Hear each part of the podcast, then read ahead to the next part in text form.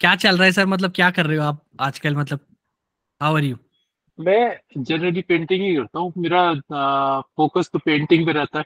But painting पूरे time होती नहीं है। कुछ सोचना होता है और मतलब कलर वलर सूखने होते हैं।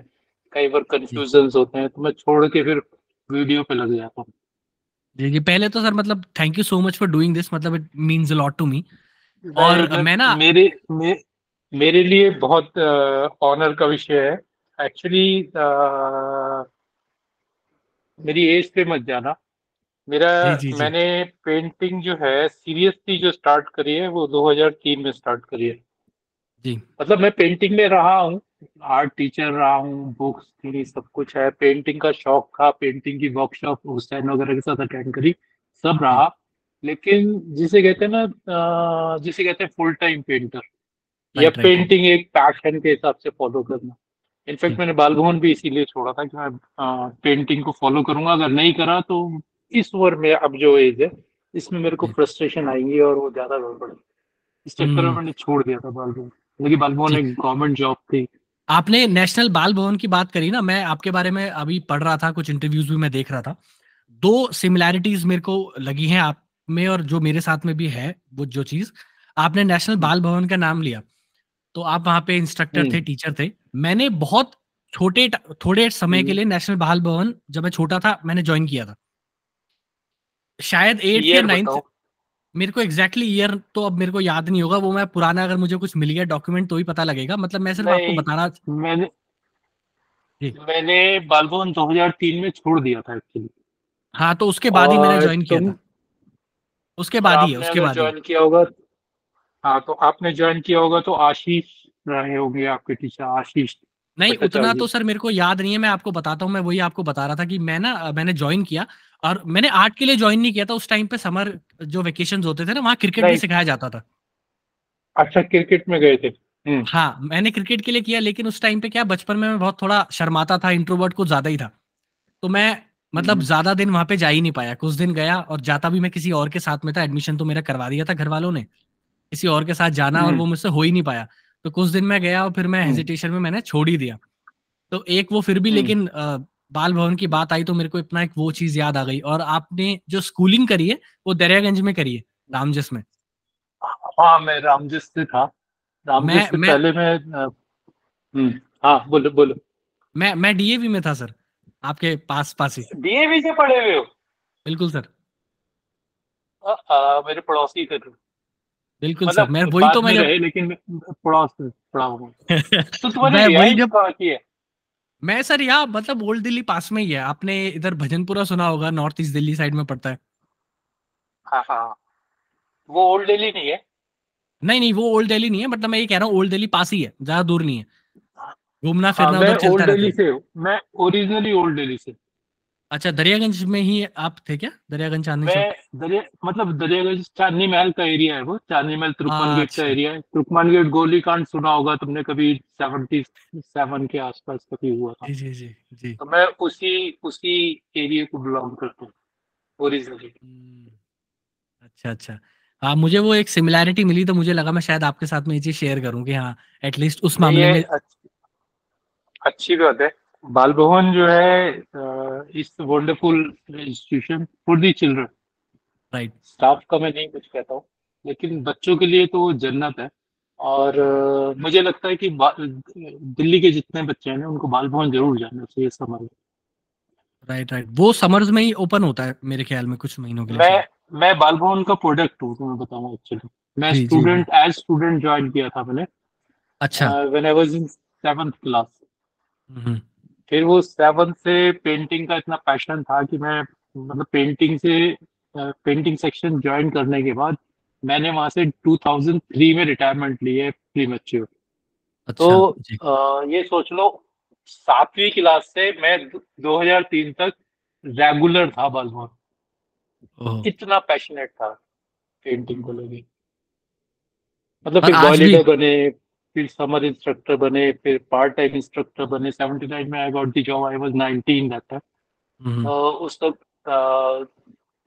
वो मतलब वो क्या हुआ बॉय लीडर थे तो boy leader is like monitors of the class right right right right तो हमें तुम अगर समर में ज्वाइन किया होगा तो तुम्हें याद होगा कि तुम्हारे समर में वॉलीडर्स होते थे क्रिकेट में भी स्पोर्ट्स में भी होते थे।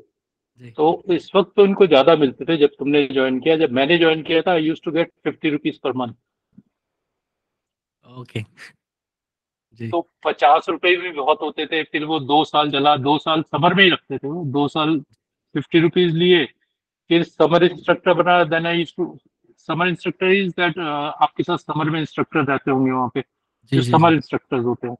तो उनको उस हंड्रेड रुपये मिलते थे उसको अच्छा देन उसके बाद मैं जब सेवेंटी नाइन में कॉलेज ज्वाइन किया रामजस में गया तो it was year of the international child international year of the child 1979 UNICEF का प्रोजेक्ट था right. उसमें बालभवन स्टार्टेड टेन ऑफ़िस केंद्र टेन ऑफ़ इट्स ब्रांचेस तो Strohinagar was the second branch of Balbhavan. It is the, these branches are called Balbhavan Kendras.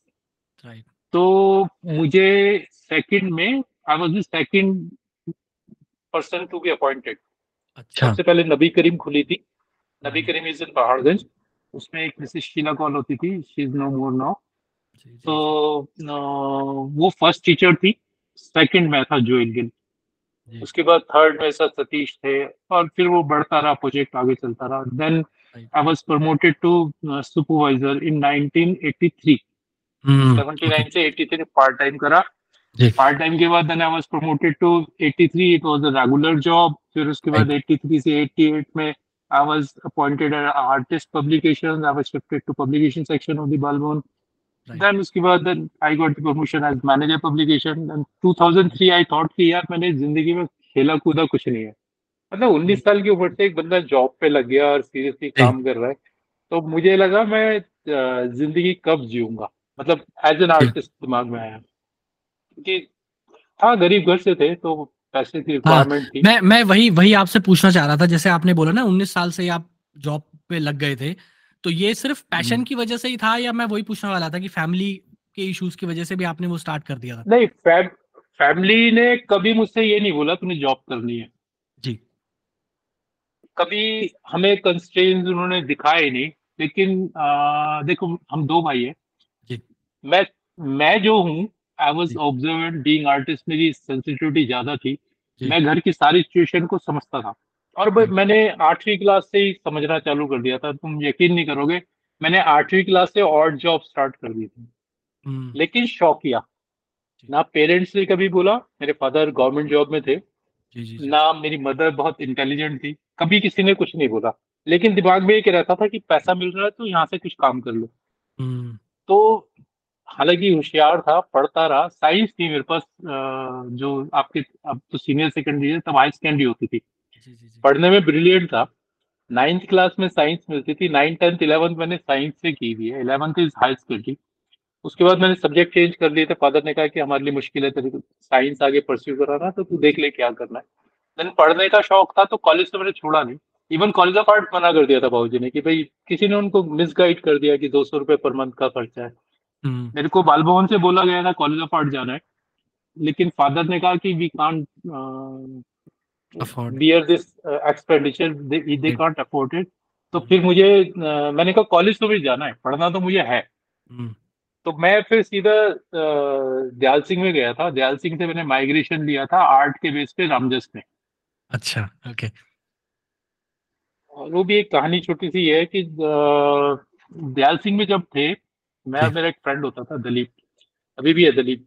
तो आ, हम लोग जहाँ जिन festivals में जाते थे तो हमारे प्राइजेस आते थे। तो बहुत मशहूर था मैं कि जोएल आया हुआ तो मतलब प्राइज तो गया करके ये ये हाल था हमारे टाइम का। अगर मेरे टाइम के मेरी एज का कोई आर्टिस्ट जो जुड़ा हुआ होगा इससे या कोई देखेगा तो, तो वो याद करेगा इस बात जानता होगा। तो सेंस स्टीफन में जब एक कंपटीशन चल रहा था तो लड़कियाँ आई दो एल की। तो उनमें से एक ने कमेंट किया were you born with a brush in your hand मतलब बोलते ना गोल्डन स्पून लेके पैदा हुआ है। तो वो कहते ब्रश लेके पैदा हुआ है। और मैं इतना मशहूर था कि रामजस वालों ने मुझे बोला रामजस का जो आर्ट की सोसाइटी थी जिसमें म्यूज़िक आप मुकुल वर्मा को जानते होंगे अगर आपने देखा हो। Mukul Verma was the host of Doordarshan morning programme breakfast TV आता ना कभी। दूरदर्शन के टाइम में। आप बहुत छुटपन में अगर देखा होगा अपने तो देखा होगा। अच्छा जी जी मुकुल वर्मा ने बाद में एक मूवी वगैरह एक बनाई है शायद और वो फिर अभी भी बॉम्बे में है वो। तो मुकुल मुकुल संजय संजय शर्मा रवि और देवा हर्ष ये सारे ना अलग अलग स्ट्रीम से थे। जी जी कोई तबले में मास्टरी थी किसी की कोई गाने में मास्टरी थी कोई क्लासिकल गाता था। आशीष घोष था तबलिस्ट था वो तबला तरंग मुझे मुझे मुझे इरफान मुझे इरफान जी याद है जो गुफ्तगू नाट आता था एक एपिसोड जिसमें इंटरव्यूज़ लेते थे राज्यसभा टीवी पे आता था लेकिन वो। नहीं वो नहीं ध्यान मेरे को। इरफान अगर आप कार्टूनिस्ट की बात कर रहे हो तो मैं उनसे मिला हुआ लेकिन और हाँ। दूसरे इरफान को तो नहीं जानता हूँ किसी को। वो एक- वो तो ये जो ये जो ग्रुप था इन्होंने मुझे कहा कि तू हमारे साथ आ जा रामजस में।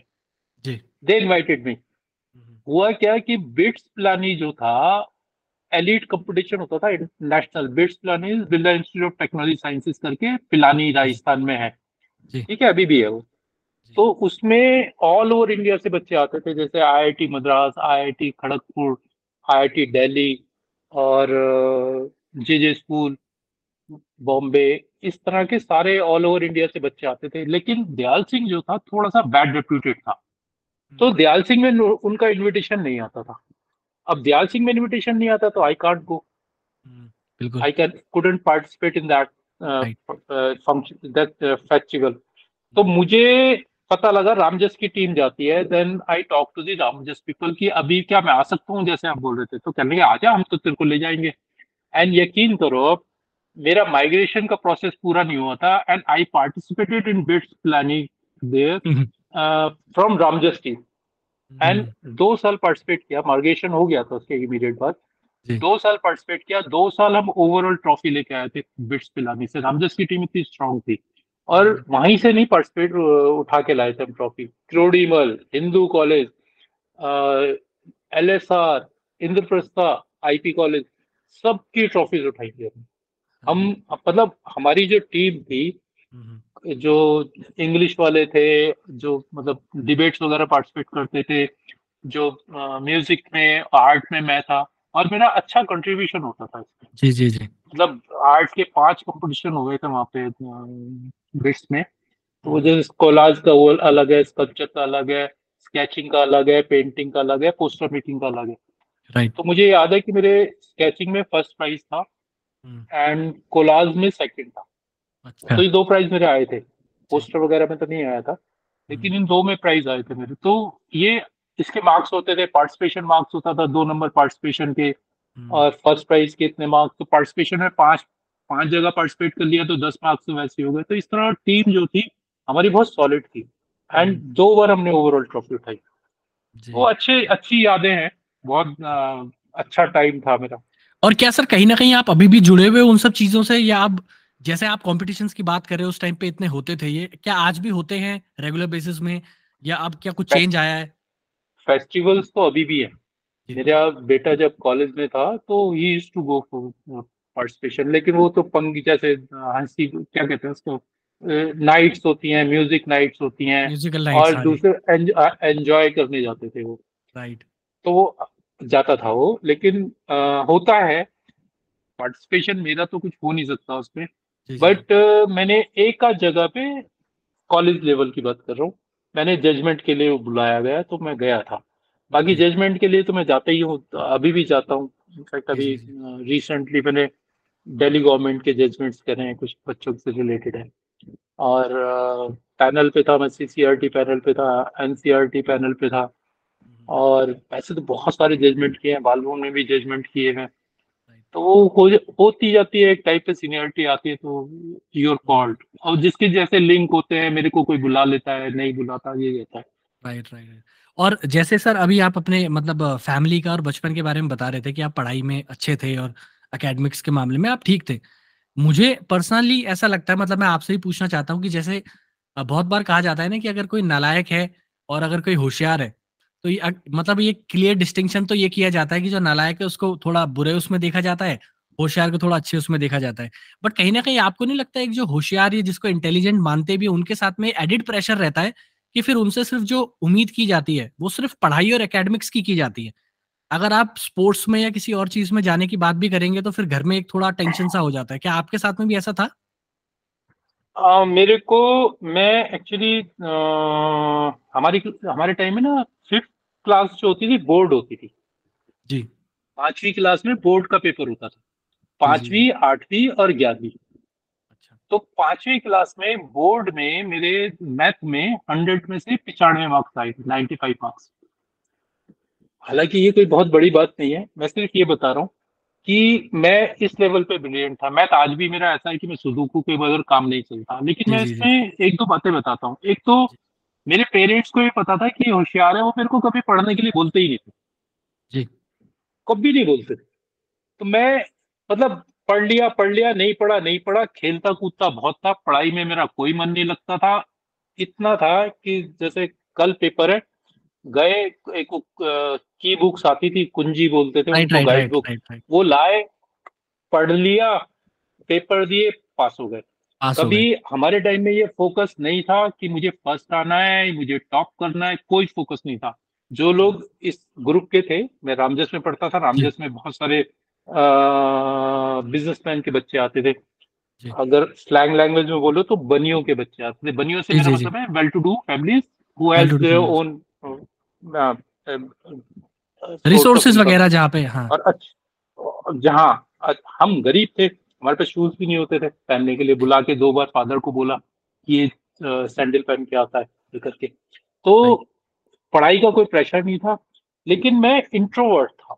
अब ये समझो बात को जो अभी आपने बोली थी। ये सेम मेरे साथ में है सर ये बहुत इंटरेस्टिंग बात है। ये मैं ज़रूर हाँ सुनना चाहता इंट्रोवर्ट था मैं बैक बेंचर हो गया। हम्म। जो क्लास में टॉपर था फिफ्थ क्लास में I I was rank fourth in the class fourth या थर्ड. तो मुझे रामजस में जब मैं गया तो मैं अ, उन्होंने immediately admission Ramjas was the elite school Ramjas में एडमिशन आसान नहीं था। हम्म। मुझे आज का पता नहीं क्या पोजीशन है। उस वक्त Ramjas was the elite school like public school right वो इतना बड़ा सिस्टम था। तो उन्होंने मेरे को देखते ही उन्होंने कहा इसको एडमिशन दे। देंगे ब्रदर को मना कर दिया। ब्रदर की भी बाबूजी चाह रहे थे कि बाबूजी बाबूजी मीन माय फादर चाह रहे थे कि दोनों भाइयों का इकट्ठा हो जाएगा। जी जी तो जी। भाई के मार्क्स कम थे भाई को नहीं दिया उन्होंने और मुझे उन्होंने मार्क्स वो दे दिया। भाई एट्थ में ट्राई कर रहा था मैं सिक्स में ट्राई कर रहा था। फिफ्थ क्लास तक मैं पॉलिटेक्निक एक स्कूल है ओल्ड दिल्ली में क्रिश्चियन स्कूल है तो वहाँ से पास आउट था तो मुझे एडमिशन मिल गया लेकिन उसके बाद वहाँ का सिस्टम जो था ट्यूशन बेस्ड था। स्कूल में हम्म। पढ़ाता ही कोई नहीं था। सब टीचर्स ट्यूशन में पढ़ाते थे। और हमें ट्यूशन कहाँ से अफोर्ड करते? मैं बैक बेंचर होता चला गया पढ़ाई में पिछड़ता चला गया। राइट लेकिन ऐसे नहीं पिछड़ा बस ये है कि जो फ़र्स्ट सेकंड की पोजीशन थी वो खत्म हो गई हम्म। एट्थ में आके थोड़ा सीरियस हुए अच्छे मार्क्स आ गए तो साइंस मिल गई। साइंस भी मार्क्स के बेस पे जैसे अब मिलती है वैसे भी मिलती थी साइंस ऑटोमेटिक सिस्टम में मिल गई तो ले ली।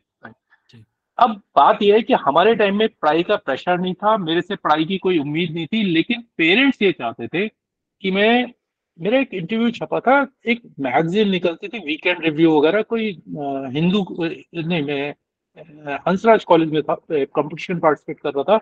एक लड़का होता था वेंकटेश करके he was journalist for student journalist for weekend review kind of magazine जी जी जी। उसने मेरे से क्वेश्चन पूछा था वो उसकी मेरे पास कोई कॉपी नहीं है मैं पता नहीं कब से ट्राई कर रहा हूँ मुझे उसका नाम भी याद नहीं आ रहा बुक का कि वो मैगजीन क्या होती थी हो सकता है कि आ, उसमें मिल जाए जो पब्लिशर होगा जैसे वो हिंदुस्तान टाइम्स वगैरह किसी की मैगजीन है वीकेंड।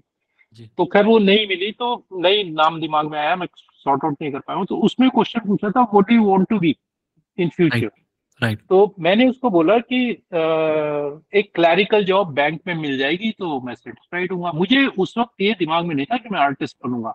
ना हम्म। आर्ट मेरी डेस्टिनी मेरे दिमाग में थी ना मैं आर्ट आर्ट में ऐसे आया कि मुझे आर्ट फॉलो करना है। राइट लेकिन आई वॉज़ डेस्टाइंड मैं जब अ, मेरे को मैं अ, मुझे पार्ट टाइम इंस्ट्रक्टर बाल भवन में लगा उसके बाद मैं आर्ट से ऑटोमेटिकली जुड़ गया। आर्ट तो छूट गया मेरा। फादर ने मुझे कॉलेज ऑफ़ आर्ट आने से मना कर दिया था। पढ़ाई में ज़्यादा वो था क्रेज था। मुझे भी ये था कि मैं पढ़ के मैं किसी गवर्नमेंट जॉब में क्लैरिकल में चला जाऊँगा। मैंने एक बार टेस्ट भी दिया इसका बैंकिंग का। राइट ठीक है तो ये सब चल रहा था लेकिन मैं ऑटोमेटिकली एक बैंक उसमें आर्ट में आता चला गया। उसके बाद जब क्योंकि मुझे कमाने का बहुत शौक था घर में लगता था कि पेरेंट्स की हेल्प करनी है। भाई नहीं था ऐसा। हम्म। बड़ा भाई था मेरे से तीन साल बड़ा। लेकिन मेरा फोकस ये रहता था कि मैं किसी तरह कोई छोटी सोर्स ऑफ़ इनकम बना लूँ। एक अवेयर था इस चीज़ का कि मुझे कुछ करना है। तो मैंने एक न्यूज़पेपर में ऐड निकला कि कॉमिक्स बनाने के लिए इलस्ट्रेटर चाहिए।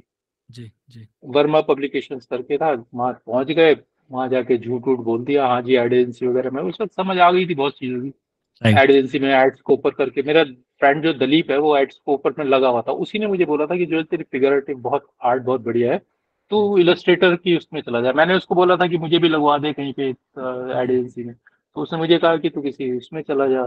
इलस्ट्रेशन के लिए चला गया तो न्यूज़पेपर में इलस्ट्रेटर का आया तो चले गए। तो मैं इलस्ट्रेशन करने लगा पूरी पूरी कॉमिक्स बनाने लगा। तेरह कॉमिक्स करके करीब बनाई है। तो उससे मेरा हाथ जो था फिगर में और स्ट्रांग होता चला गया। आप सोचो कि वो एक पेज के ऊपर छह सात फ्रेम होते हैं बत्तीस पेज की कॉमिक्स होती है। और सारा मैनुअल काम होता था सब कुछ नहीं था कंप्यूटर वगैरह कुछ नहीं था। कलरिंग वल्डिंग जो है स्क्रीन वगैरह सब फ़ोटो स्टेट पे लगाते थे जी। तो होते होते मेरा फिगर बहुत स्ट्रांग होता गया। बालभवन में फिगर मेरी स्ट्रांग थी थी लाइन बहुत स्ट्रांग हो गई। लेकिन आर्ट का तब भी दिमाग में नहीं था पेंटिंग का नहीं था। जब मैं बालभवन में आया बालभवन से मुझे लगा बालभवन में क्या हुआ जो मेरी डायरेक्टर थी मिसेस सेठ पद्मा सेठ। जी। जो इंट्रोवर्ट मेरा सिस्टम था मैं बैक बेंचर था उसने मुझे मौके देने चालू किए। वो जब मैं पार्ट टाइमर था वो मुझे कहीं भी खड़ा कर दिया करती थी। यू स्पीक राइट अब वो on the spot you speak मतलब फिर बोलना है। फिर बच्चों के साथ मिलते मिलते मैं कब बैक बेंचर से फ्रंट रनर हुआ मुझे नहीं पता। लेकिन मेरे सारे कॉम्प्लेक्सेस खत्म हो गए। आज भी मेरे कॉम्प्लेक्सेस हैं। आज भी मैं बहुत जगहों पे भागता हूँ। मतलब जी जी जी। कट जाता हूँ। मुझे लगता है समझ रहा हूँ नहीं होगा। आपके केस में भी अगर आपकी इंट्रोवर्ट नेस खत्म हो गई होगी। आप कई जगहों पे फिर भी महसूस करते होंगे कि नहीं यार यहाँ नहीं बोलना। रहा हाँ हाँ सर बिल्कुल वो अब मेरे को तो लगता भी नहीं कि कभी शायद पूरे तरीके से खत्म होती भी होंगी ये चीज़ें। रहती हैं कुछ नहीं खत्म होती। जी। मतलब 400 बच्चों की एक साथ क्लास ली हुई है मैंने। राइट और नॉन स्टॉप बोला वो नॉन स्टॉप मेरी क्लास में पिन ड्रॉप साइलेंस होता है मेरे बहुत मज़े से लोग सुनते हैं मेरे पास मटेरियल बहुत होता है बताने के लिए टीचर रहा हूँ पढ़ने में बहुत होशियार था पढ़ता बहुत था अभी भी पढ़ता बहुत। लेकिन अब थोड़ा सा कम हो गया है वीडियोस की वजह से फेसबुक वगैरह की तो वीडियो में चल जाता है यूट्यूब देख लो या नेटफ्लिक्स देख लो। अदरवाइज़ मेरे को पढ़ने का बहुत शौक था। हम्म। उससे थोड़ा सिस्टम खत्म हुआ। मुझे लगता है कि सब बच्चों को बाल भवन जाना चाहिए। बाल भवन एक ऐसी संस्था है जो आपको बनाती है। इनफैक्ट जब मैं टीचर था मेरे पास बहुत सारे पेरेंट्स ऐसे आए जो बच्चों को जो बच्चे इंट्रोवर्ट थे। हम न्यूज़पेपर निकाला करते थे। मैंने जर्नलिज्म भी किया हुआ भारतीय विद्यालय से। जी जी जी मैंने पढ़ा। तो टू थाउज़ेंड में हमने न्यूज़पेपर निकालना चालू करा। तो बच्चों के साथ हम टॉक शो करते थे हर वीकली एक एक दिन सब बैठते थे उनको। ओरिजिनली एक टॉपिक देना होता था। जब टॉपिक उनको ऐसा देना होता था आपस में झगड़े हैं। जैसे जी, जी, जी. मैं बताऊँ अब हिंदू मुस्लिम तो सब होता नहीं था। जी, जी, तो जी. होता ये था कि भाई हु इज़ बेटर गर्ल और अ बॉय अब लड़कियाँ एक साइड आती थी लड़के और फिर वो सब बोलते थे। एक बार एक स्टूडेंट मिला मुझे उसने बोला कि सर आपने जो हमें सिखाया है ना आपने जो हमें बोलना सिखाया आपने जो हमें प्रेजेंट करना सिखाया उसकी वजह से जब हम इंटरव्यू में जाते थे तो हम आँखों में आँखें डाल के बात करना आता था और मैं हमेशा याद वो लड़का मुझे हमेशा याद करता था कि आप जैसे टीचर्स हैं जिन्होंने जो बच्चों को कुछ बना सकते हैं। मतलब मैंने उनको कुछ ज़्यादा नहीं दिया उनका कॉन्फिडेंस डेवलप किया लेकिन सर ये बहुत बड़ी बात होती है। मतलब मुझे याद है ना बचपन में हमारे साथ में तो कोई नहीं था जो इस तरीके से समझाए। और वो इंट्रोवर्टेड नेचर जो बनना शुरू होता है ना जो शायद फैमिली से स्टार्ट होता होगा वो बनता ही चला जाता है। उससे इंसान मतलब बाहर आने का स्कोप ही नहीं बचता। स्कूल के अंदर मतलब जहाँ मैं पढ़ता था या फिर डीएवी में पढ़ता था वहाँ इस तरीके की बातें करना या इस तरीके का कॉन्फिडेंस देना बच्चे को कि वो बोल पाए कुछ वो एक्सप्रेस कर पाए।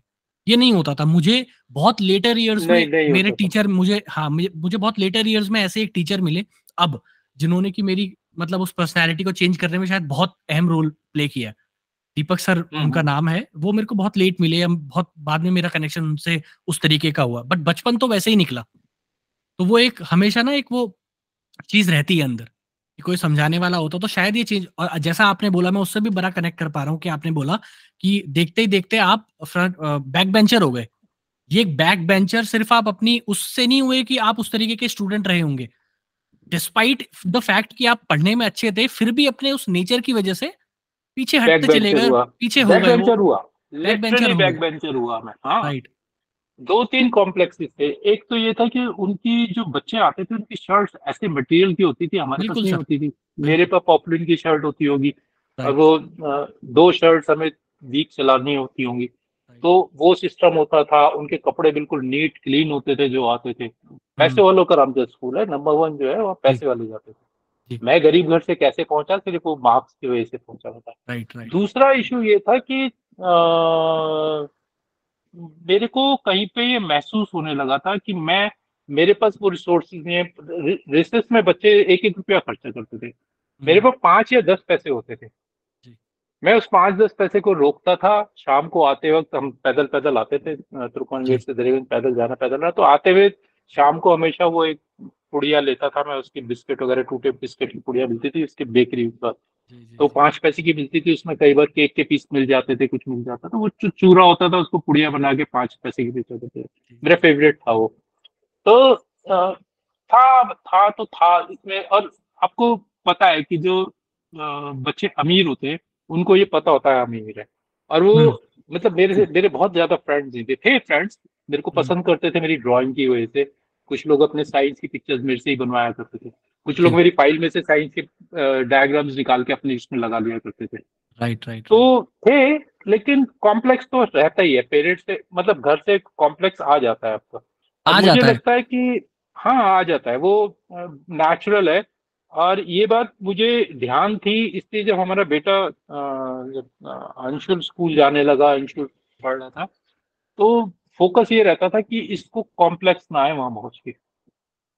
मतलब मेरे से मेरी वाइफ गुस्सा भी करती थी कि जब भी जो कुछ माँगता है तुम प्रोवाइड कर देते मैं कहता हूँ जो मैंने जी है वो ये नहीं देना तो मैंने उसको मैक्सिमम फैसिलिटीज़ को जो भी मेरे बस की था ऐसा नहीं है कि मैं बहुत करोड़पति अरबोपति हूँ। लेकिन अपने रिसोर्सिस को उसके उसके बोलने पे उसको पकड़ा नहीं पकड़ा राइट तो वो वो होता है कॉम्प्लेक्स तो आते हैं। हालाँकि हाँ, मेरे पेरेंट्स की कोई जी हाँ ये कॉम्प्लेक्स भी जो है ना जैसे हम बात कर रहे हैं वो उसके लिए भी मुझे लगता है कि एक बच्चे के अंदर एटलीस्ट इतनी सेंसिटिविटी तो होनी चाहिए कि वो ऑब्ज़र्व कर सके चीज़ों को। क्योंकि बहुत लोगों के अंदर डिस्पाइट द फैक्ट कि उनके पास में रिसोर्सेज नहीं भी होते बट वो ख्याल नहीं रखते इन सब चीज़ों का। बहुत नेचुरल होते हैं। लेकिन कुछ लोग सोचने वाले जब हो जाते हैं ना कि हम थिंकिंग करने लग जाते हैं उसके लिए एक उस तरीके का इंटेलेक्ट भी ज़रूरी शायद मुझे लगता है होता होगा उन्हीं लोगों के साथ ऐसा होता है जो सोचते हैं। उन्हीं के साथ उन्हीं के साथ होता है जो सोचते हैं क्योंकि वो बचपन से ही सोचते हैं। मैं इसका भी एक छोटा सा एग्जांपल देता हूँ। मतलब मैं और मेरा ब्रदर हम शर्ट खरीद रहे हैं और मतलब बाबूजी शर्ट दिला रहे हैं कि भाई ये शर्ट ले ले। भाई खरीद रहा है पैंतीस रुपए मीटर वाला कपड़ा। मैं खरीद रहा हूँ बारह रुपए मीटर वाला कपड़ा। हम्म। ये सोच के कि फादर के पैसे ज़्यादा खर्च हो गए। राइट भाई को नहीं रोक रहा हूँ। कोई ऑब्जेक्शन नहीं कर रहा। उसने जो ले लिया ले लिया। उसने टेरिकॉट और सब जो आते थे कपड़े और प्रिंटेड वगैरह और मैंने सिंपल सादी शर्ट ली। तो ये सोच आती है। और जैसे ही मैंने 79 में जॉब लग गई उसके बाद मैंने फादर से पैसे नहीं मांगे थे। जी। अपने रिसोर्सेज खुद जोड़ना शुरू। ज़रूरत ही नहीं थी। साढ़े बारह का पास बनता था। कॉलेज में थे। साढ़े बारह का पास बनता था। जो डेढ़ सौ रुपए आते थे बाबूजी मदर के हाथ में रख दिया करता था उसमें से वो पचास रुपए दे देती थी। वो उसी से पूरा पूरा महीना निकाल दिया करते थे। रिक्वायरमेंट ही नहीं थी। दो साल तीन साल ऐसे चला उसके बाद तो फिर कॉमिक्स करने लगा तो मैंने घर पे खर्चे करने चालू कर दिए तो पेमेंट आने लगी थी प्राइवेट हो गया था सिस्टम उस वक्त एक कॉमिक्स से तेरह सौ पचास रुपए मिलते थे और पंद्रह दिन में कॉमिक्स साइड हो जाती थी। तो वो बहुत बड़ा अमाउंट था। तेरह सौ पचास डेढ़ सौ रुपए भी कम नहीं होते थे। बिल्कुल बिल्कुल सर। मतलब डेढ़ सौ रुपए सेवेंटी नाइन में काफ़ी बड़ा अमाउंट था। आज की डेट में लगा लो कम से कम दस क्या दस हज़ार के आसपास का अमाउंट था मतलब खर्चे के हिसाब से देखो। राइट राइट बट ये है कि रिक्वायरमेंट मैंने बाबूजी से कभी पैसे नहीं लिए थे। बाबूजी को दे ही देता था लेता नहीं था। कभी नहीं लिया जी जी। तो सर ये अभी तक हमने ना आपके बचपन की बात करी और एक पर्सनैलिटी या किस तरीके का नेचर था। अब थोड़ा ना ट्रांजिशन करके आपके करियर के ऊपर आते हैं, आर्ट के ऊपर आते हैं। अब मैं ये जानना चाह रहा हूँ, जैसे ये सारा जो भी आपकी पर्सनैलिटी थी, नेचर था, इन सब चीज़ों का इम्पैक्ट आपकी आर्ट के ऊपर किस तरीके से हुआ? या अगर आप हाइंडसाइट में अब अगर पीछे जाकर के मतलब पीछे को, अपने टाइम को देखो और अगर आपसे मैं ये पूछूँ कि अगर आपकी पर्सनैलिटी थोड़ी अलग होती इससे तो आपको क्या लगता है कि वो आर्ट वर्क जो आप आज बना पा रहे हो, आप वैसे बना पाते? उस पर्सनैलिटी का कितना रोल है इस चीज़ के अंदर? हाँ रोल बहुत बड़ा है। इसमें एक बात बीच में ऐड कर दूँ आपको ये बहुत ज़रूरी है। आ, एक मिसकॉन्सेप्शन है। मिसकॉन्सेप्शन ये है। इनफैक्ट हमारे एक मिनिस्टर जो है वो रेडियो पे आपने ऐड सुना होगा if you drive on drive in the car मतलब sitting in a car the radio चल रहा हो तो एफएम पे एक ऐड आता है कि आपका बच्चा अगर पढ़ने में होशियार नहीं है तो आप दुखी मत हो। आप ये सोचो कि हो सकता है वो एक अच्छा आर्टिस्ट हो सकता है वो एक अच्छा right, ये हो right, सकता right. है एक अच्छा वो। ये ऐड आता है। इसमें बहुत नेगेटिव माइंडसेट है कि हाँ इसमें मिसकंसेप्शन ये है। मैं भी एनसीईआरटी था। I was talking to some senior person there मैंने ये बात तब उठाई थी। मैंने अब बहुत सीनियर लेवल पे लोग बैठे हुए थे वहाँ पे। I was in a meeting actually I did some NCERT books recently तो मैंने उनको बोला था कि ये मिसकंसेप्शन है कि आर्टिस्ट जो है वो पढ़ने में होशियार नहीं होते इसलिए आर्ट लेते हैं। Artist hmm. ऐसा artly artist are brilliant mind right आप फोटोग्राफर हो आप जब फोटोग्राफी करते हो आप कितनी चीज़ों को कैच करते होगे कितनी सेंसिटिविटी आपको होगी। बट आपका कम्युनिकेशन मोड डिफरेंट है। आप उसको वर्ड्स में नहीं बताते होगे आप उसको राइटिंग में नहीं बता रहे होगे आप सारा मटेरियल लाके आप उस पर देते होगे। ठीक है? तो ये मुझे नहीं पता किस किसने कहा कि आर्टिस्ट जो है पढ़ने में होशियार नहीं होते। कोई भी क्रिएटिव बंदा अभी मैं एक एच डब्ल्यू करके एक सोशल साइट का वो है न्यूज़ साइट है। एच डब्ल्यू करके है वो उसमें नायल करके हैं एक एडिटर उनका एक वीडियो देख रहा था उन्होंने बहुत अच्छी बात बोली। उन्होंने बोला उन्होंने he was talking on some movie recent movie तो ही सेड कि क्रिएटिविटी जो है ना क्रिएटिविटी ऐसे ही नहीं आती। क्रिएटिविटी के लिए you need to have this this sensitivity होनी चाहिए इंटेलेक्चुअलिटी होनी चाहिए इंटेलिजेंस होनी चाहिए। Without intelligence and intellectuality creativity आ ही नहीं सकती। क्रिएटिविटी ऐसा नहीं है कि आपने किसी चीज़ को ये ऐसे रखा है तो इसको उल्टा करके रख दो इस क्रिएटिविटी क्रिएटिविटी हो गई नहीं। क्रिएटिविटी क्रिएटिविटी मीन्स आपको वो सारी इनपुट देनी है जो आप कम्युनिकेट करना मांगते हो और वो उसमें कहीं भी कहीं भी ढीलापन नहीं होना चाहिए। बिल्कुल। अब आपका ये सेकंड जो जो मेन क्वेश्चन था आपका कि मैं आर्ट में कैसे कैसे सिस्टम से जुड़ा आर्ट में? हम्म। कैसे कैसे मेरे को लगा कि मुझे आर्ट में आना है या मैं क्या अगर ये सो जो कुछ बनाता हूँ मेरा बैकग्राउंड नहीं होता तो क्या पर्सनैलिटी का क्या? नहीं बनाता। पर्सनैलिटी ट्रेड जो है ये मेरी पर्सनैलिटी तो मेरे घर से आई है मेरे सिस्टम से आई है मेरे सरकमस्टांसेस से आई है। सराउंडिंग से आई है। ठीक है? सराउंडिंग से आई है जो मैंने कहा है उसी से आई है पर्सनैलिटी उसी से ही बनती है। किसी भी बच्चे को आप अगर उसको एब्यूजिव एटमोसफेयर में डालोगे वो या तो क्रिमिनल माइंड सेट होगा क्योंकि he would be trying for the revenge yes case या फिर वो कल्प्रिट uh, माइंड होगा और या सेंसिटिविटी बिल्कुल खत्म हो चुकी होगी। तो ये होता है। मैंने मेरे केस में मुझे नहीं पता if I am born like this लेकिन मुझे लगता है कि मेरे को जो मैंने जिया है मेरी पेंटिंग्स में पेन है। जैसे पिछली भी उसमें क्वेश्चन ये पूछा गया था। तो वो पेन जो है वो जो मैंने सहा है या देखा है या मैं इनजस्टिस को फील कर पाता हूँ कोई भी इंटेलेक्चुअल सेंसिटिव माइंड इनजस्टिस को फील करेगा ही करेगा। बिल्कुल। और अगर कोई इंटेलेक्चुअल किसी भी चीज़ को देख के किसी भी इनजस्टिस को देख के उसे इग्नोर करता है देन हम्म। ये मान के चलो कि वो फेक है। मेरा तो अपना हम्म। मानना ये राइट मतलब intellectuality means you are too sensitive right you आप उस सारे सिस्टम को पहले ही पढ़ पाते हो जो एक आम आदमी नहीं पढ़ पाता। और अगर आप इग्नोर कर भी दो तो वो एंगस्ट और वो एक परेशानी अंदर होने लग जाती है। होने लगती है वो आप तक पहुँच चुकी होती है। आपको नहीं पता आप सबकॉन्शियस माइंड में रीड कर चुके होते हो। कई बार आप इग्नोर करते हो ऐसा नहीं पूरे टाइम झंडा लेके खड़े होते हो। इग्नोर करते ही हो। लेकिन वो सबकॉन्शियस माइंड में रहेगी। क्योंकि आप उसको एक बार फेस फील कर चुके हो देख चुके हो आपने ऑब्ज़र्व कर लिया तो मुझे मुझे क्या लगता है कि इंटेलेक्चुअलिटी बहुत अपर लेवल का गेम है राइट right. और जो पेंटिंग का एरिना है जो पेंटिंग का एक पार्ट है वो hmm. आप जब तक इंटेलेक्चुअलिटी आपके अंदर है नहीं आप उस लेवल को टच भी नहीं कर सकते hmm. देखो पेंटिंग सिर्फ़ पेंटिंग जो है ब्रश चलाना नहीं है पेंटिंग ऐसा नहीं है कि एक कैनवस के ऊपर फोटोग्राफी ऐसा नहीं है जो एक एक अपने फ्रेम के अंदर एक जितने भी एलिमेंट्स फोटोग्राफी के होते हैं लाइट उसकी कंपोजिशन उसका उसके फॉर्म्स uh, उसकी कम्युनिकेशन ये सब कैप्चर करना इज़ नॉट इंटेलेक्चुअलिटी ये तो आप सोचो कि एक शादी का फोटोग्राफर भी करता है एक स्टिल लाइफ फोटोग्राफर भी करता है एक पोर्ट्रेट uh, फोटोग्राफर भी करता है। इंटेलेक्चुअलिटी आती है जब आप उसमें अपनी इनपुट डालना चालू करते हो। अपना माइंड डालना।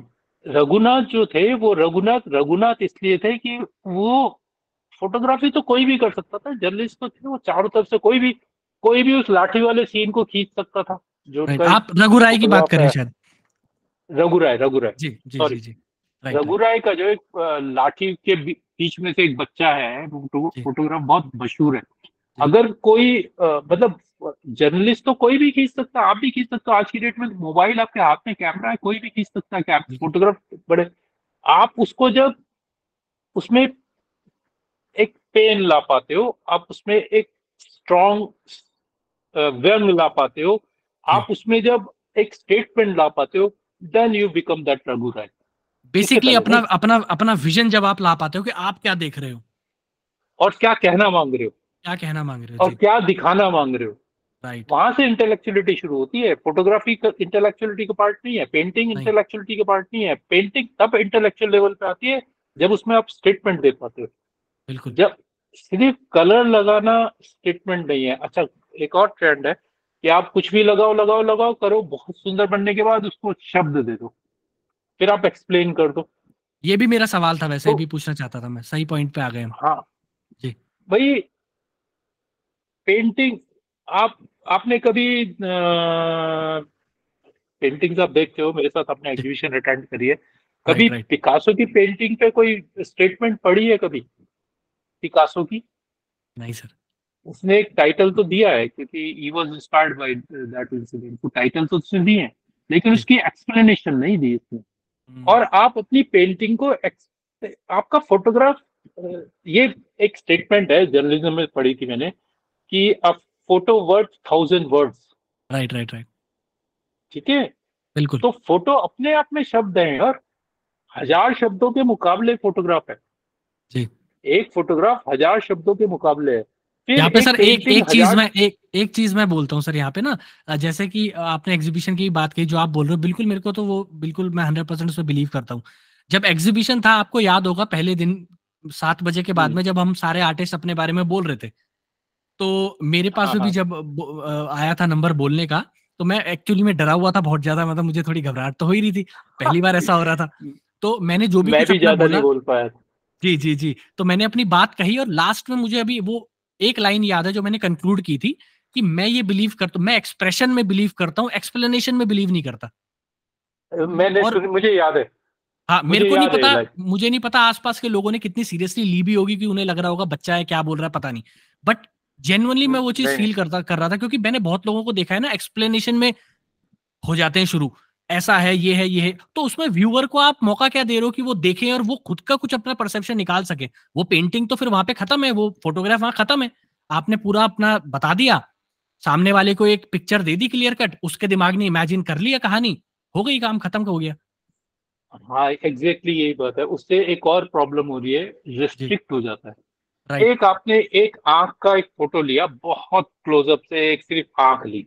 पूरे उस पर ब्लैक है उसमें एक आँख दिख रही है। I am talking of photograph right आपने उसको बहुत ब्यूटीफुली लाइट वाइट के हिसाब से शूट करा सॉफ्ट रखा। उसका उसका उसका जो वाइट पोर्शन है वो भी माइल्ड है और उसमें आपने वो एक फ्रेम किया उसको एक एग्जीबिशन में लगा दिया। right. अब आप कहते हो जी मैंने इस आँख को ये ये ये ये ये ब्ला ब्ला ब्ला जो आपने बोलना है उसके नीचे चार लाइनें लिख दी या आपने उसको कोई आया व्यूअर उसको बता दिया कि देखो जी मैंने ये ये ये ये शूट किया। पूरा पैराग्राफ लिख देते हैं सर अब तो पैराग्राफ लिख देते हैं या जैसे मैं पहुँचा मैंने पूछा कि विपिन जी आपने आप क्या कहना मांग रहे हो? तो आपने ब्ला ब्ला ब्ला करके बता दिया हाँ। अब हुआ क्या उससे? कि मेरा दिमाग जो उसमें कुछ और देखने की कोशिश करता वो ना देख के अब वही देख रहा हूँ जो आपके केस में इसका मैं एक और एग्जांपल देता हूँ। जब हम आ, हम किसी भी किसी भी चीज़ के साथ एक कहानी जोड़ देते हैं क्राइस्ट को लेके छोड़ते हैं जोड़ते हैं जैसे लास्ट सफ़र है। लास्ट सफ़र जो है बेसिकली आखिरी खाना है बिफोर द क्रूसिफिक्शन जब तक अरेस्ट से पहले का। लियोनार्डो की फ़ेमस पेंटिंग है। तो जब उसको लास्ट सफ़र को आपने क्राइस्ट की तरीके से देखना चालू करा तो फिर तो आप हाथ जोड़ के खड़े हो जाओगे हाँ जी ये वो। बिल्कुल बिल्कुल। मैं बहुत सारी चीज़ों की बात कर सकता हूँ लेकिन करना नहीं मांग रहा मैं समझ रहा हूँ मैं समझ रहा हूँ जी। तो जब क्राइस्ट को आपने उसको लिमिट कर दिया कि ये लास्ट सफ़र है तो लास्ट सफ़र तो बनाया नहीं लियोनार्डो ने। बिल्कुल। लियोनार्डो ने लास्ट सफ़र एक कंपोजिशन ली जिसमें उसने वन पॉइंट परस्पेक्टिव में मतलब जिस वक्त परस्पेक्टिव खो जाए जिस वक्त परस्पेक्टिव को काम करना चालू करा फोटोग्राफी परस्पेक्टिव को साइंटिफिक परस्पेक्टिव जो होता है तो फिर उसने तो उस पर स्टडी करी है पूरी। वो सारी की सारी एक जगह जाके इकट्ठी होती है पीछे स्काई है स्काई में अनंत तक जाता है। फिर वो जो क्राइस्ट का फेस है वो सेंटर पॉइंट है। वो सारी चीज़ें आप नहीं देख पाते ना फिर। वो सारी क्राफ्टमैनशिप खत्म। खत्म। और इसलिए कोई भी पेंटिंग मतलब मेरी पेंटिंग को क्रिटिक्स किसी क्रिटिक्स अगर कोई बोलता है मेरी पेंटिंग के लिए बोलते हैं आजकल बोलते हैं लोग मेरे से बात भी करते हैं और वो अपना अपना स्टेटमेंट भी देते हैं वक्तव्य बताते हैं कि मैंने आपकी पेंटिंग में ये ये ये ये ये दिखा है। तो it's a very good news for me क्योंकि मैं चाहता ही नहीं कि मैं ही एक्सप्लेन करूँ। मैंने एक्सप्लेन करा मैंने एक पेंटिंग बनाई थी। बहुत सारी पेंटिंग्स है उनमें से एक पेंटिंग बनाता हूँ कि आ,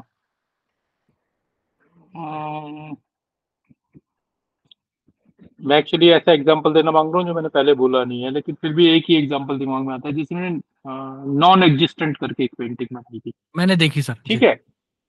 नॉन एग्जिस्टेंट में क्या है कि अब भाई एग्जिस्ट ही नहीं करता बंदा। अब मैंने उसके पीछे स्टोरी भी बता दी। हम्म। नहीं समझती नई चीज़ों को समझती तो मैंने उसका कहानी बता दी कि इसका बैकग्राउंड ऐसा है ये कहानी ये ऐसे बनी हुई है। राइट उससे हुआ क्या है कि वो एक कहानी से जुड़ गया। वो 20 साल भी उसी से जुड़ा रहेगा। अगर किसी ने मैंने बोल दिया है वीडियो पे कर दिया है तो वो डॉक्यूमेंटेशन हो गया फिर उस पर जुड़ा रहेगा। लेकिन अगर मैं उसको नहीं बताता आप उसको देखते और आपको लिखना पड़ता कभी जोएल अगर बड़ा आर्टिस्ट हो जाता है या इस लेवल पे आ जाता है कि क्रिटिक्स उस पर लिखे तो जो जैसा देखेगा वैसा बोलेगा। वो उसकी उंगलियाँ भी देखेगा वो उसकी पोजिशन भी देखेगा उसका डायगनल फॉर्मेशन भी देखेगा उसकी कलर भी देखेगा। बिल्कुल। तो वहाँ फिर मल्टीपल डायमेंशन खुलती है। इसलिए हम्म। किसी भी किसी भी विजुअल को नहीं बताना चाहिए। ठीक है हर एक आर्टिस्ट का एक पर्टिकुलर पॉइंट ऑफ़ व्यू होता है। आप भी जब फोटोग्राफी करते हो उसका एक पर्टिकुलर पॉइंट ऑफ़ व्यू होता है। आपको उसी हिसाब से करना चाहिए। One that is done now it is in show then topic तो आप दे सकते हो। टॉपिक में इतनी कोई प्रॉब्लम है नहीं। लेकिन हम्म। आप उसको एक्सप्लेन करो उसकी कहानी बताओ उसके बैकग्राउंड की कहानी बताओ। फिर वो आप रिस्ट्रिक्ट करते हो फिर व्यूअर की परसेप्शन खत्म है। हाँ क्योंकि एक मिस्ट्री बना करके हमें लग, मुझे लगता है छोड़ देनी चाहिए। वो वो छोड़ देनी चाहिए। Mystery is the prominent part of a painting of a visual right मैं आपको एक और एग्जांपल देता हूँ इसका जैसे एक हाथी है हाथी की ये स्टोरी सुनी होगी कि एक अंधे ने उसको इधर से पकड़ा उसने उधर से पकड़ा तो उसने कहा जी एक खंबा है। उसने कहा ये सांप की तरह है उसने कहा नहीं ये रस्सी की तरह है इसने कहा नहीं ये बो गोल। तो ये अलग अलग विजन कब आए?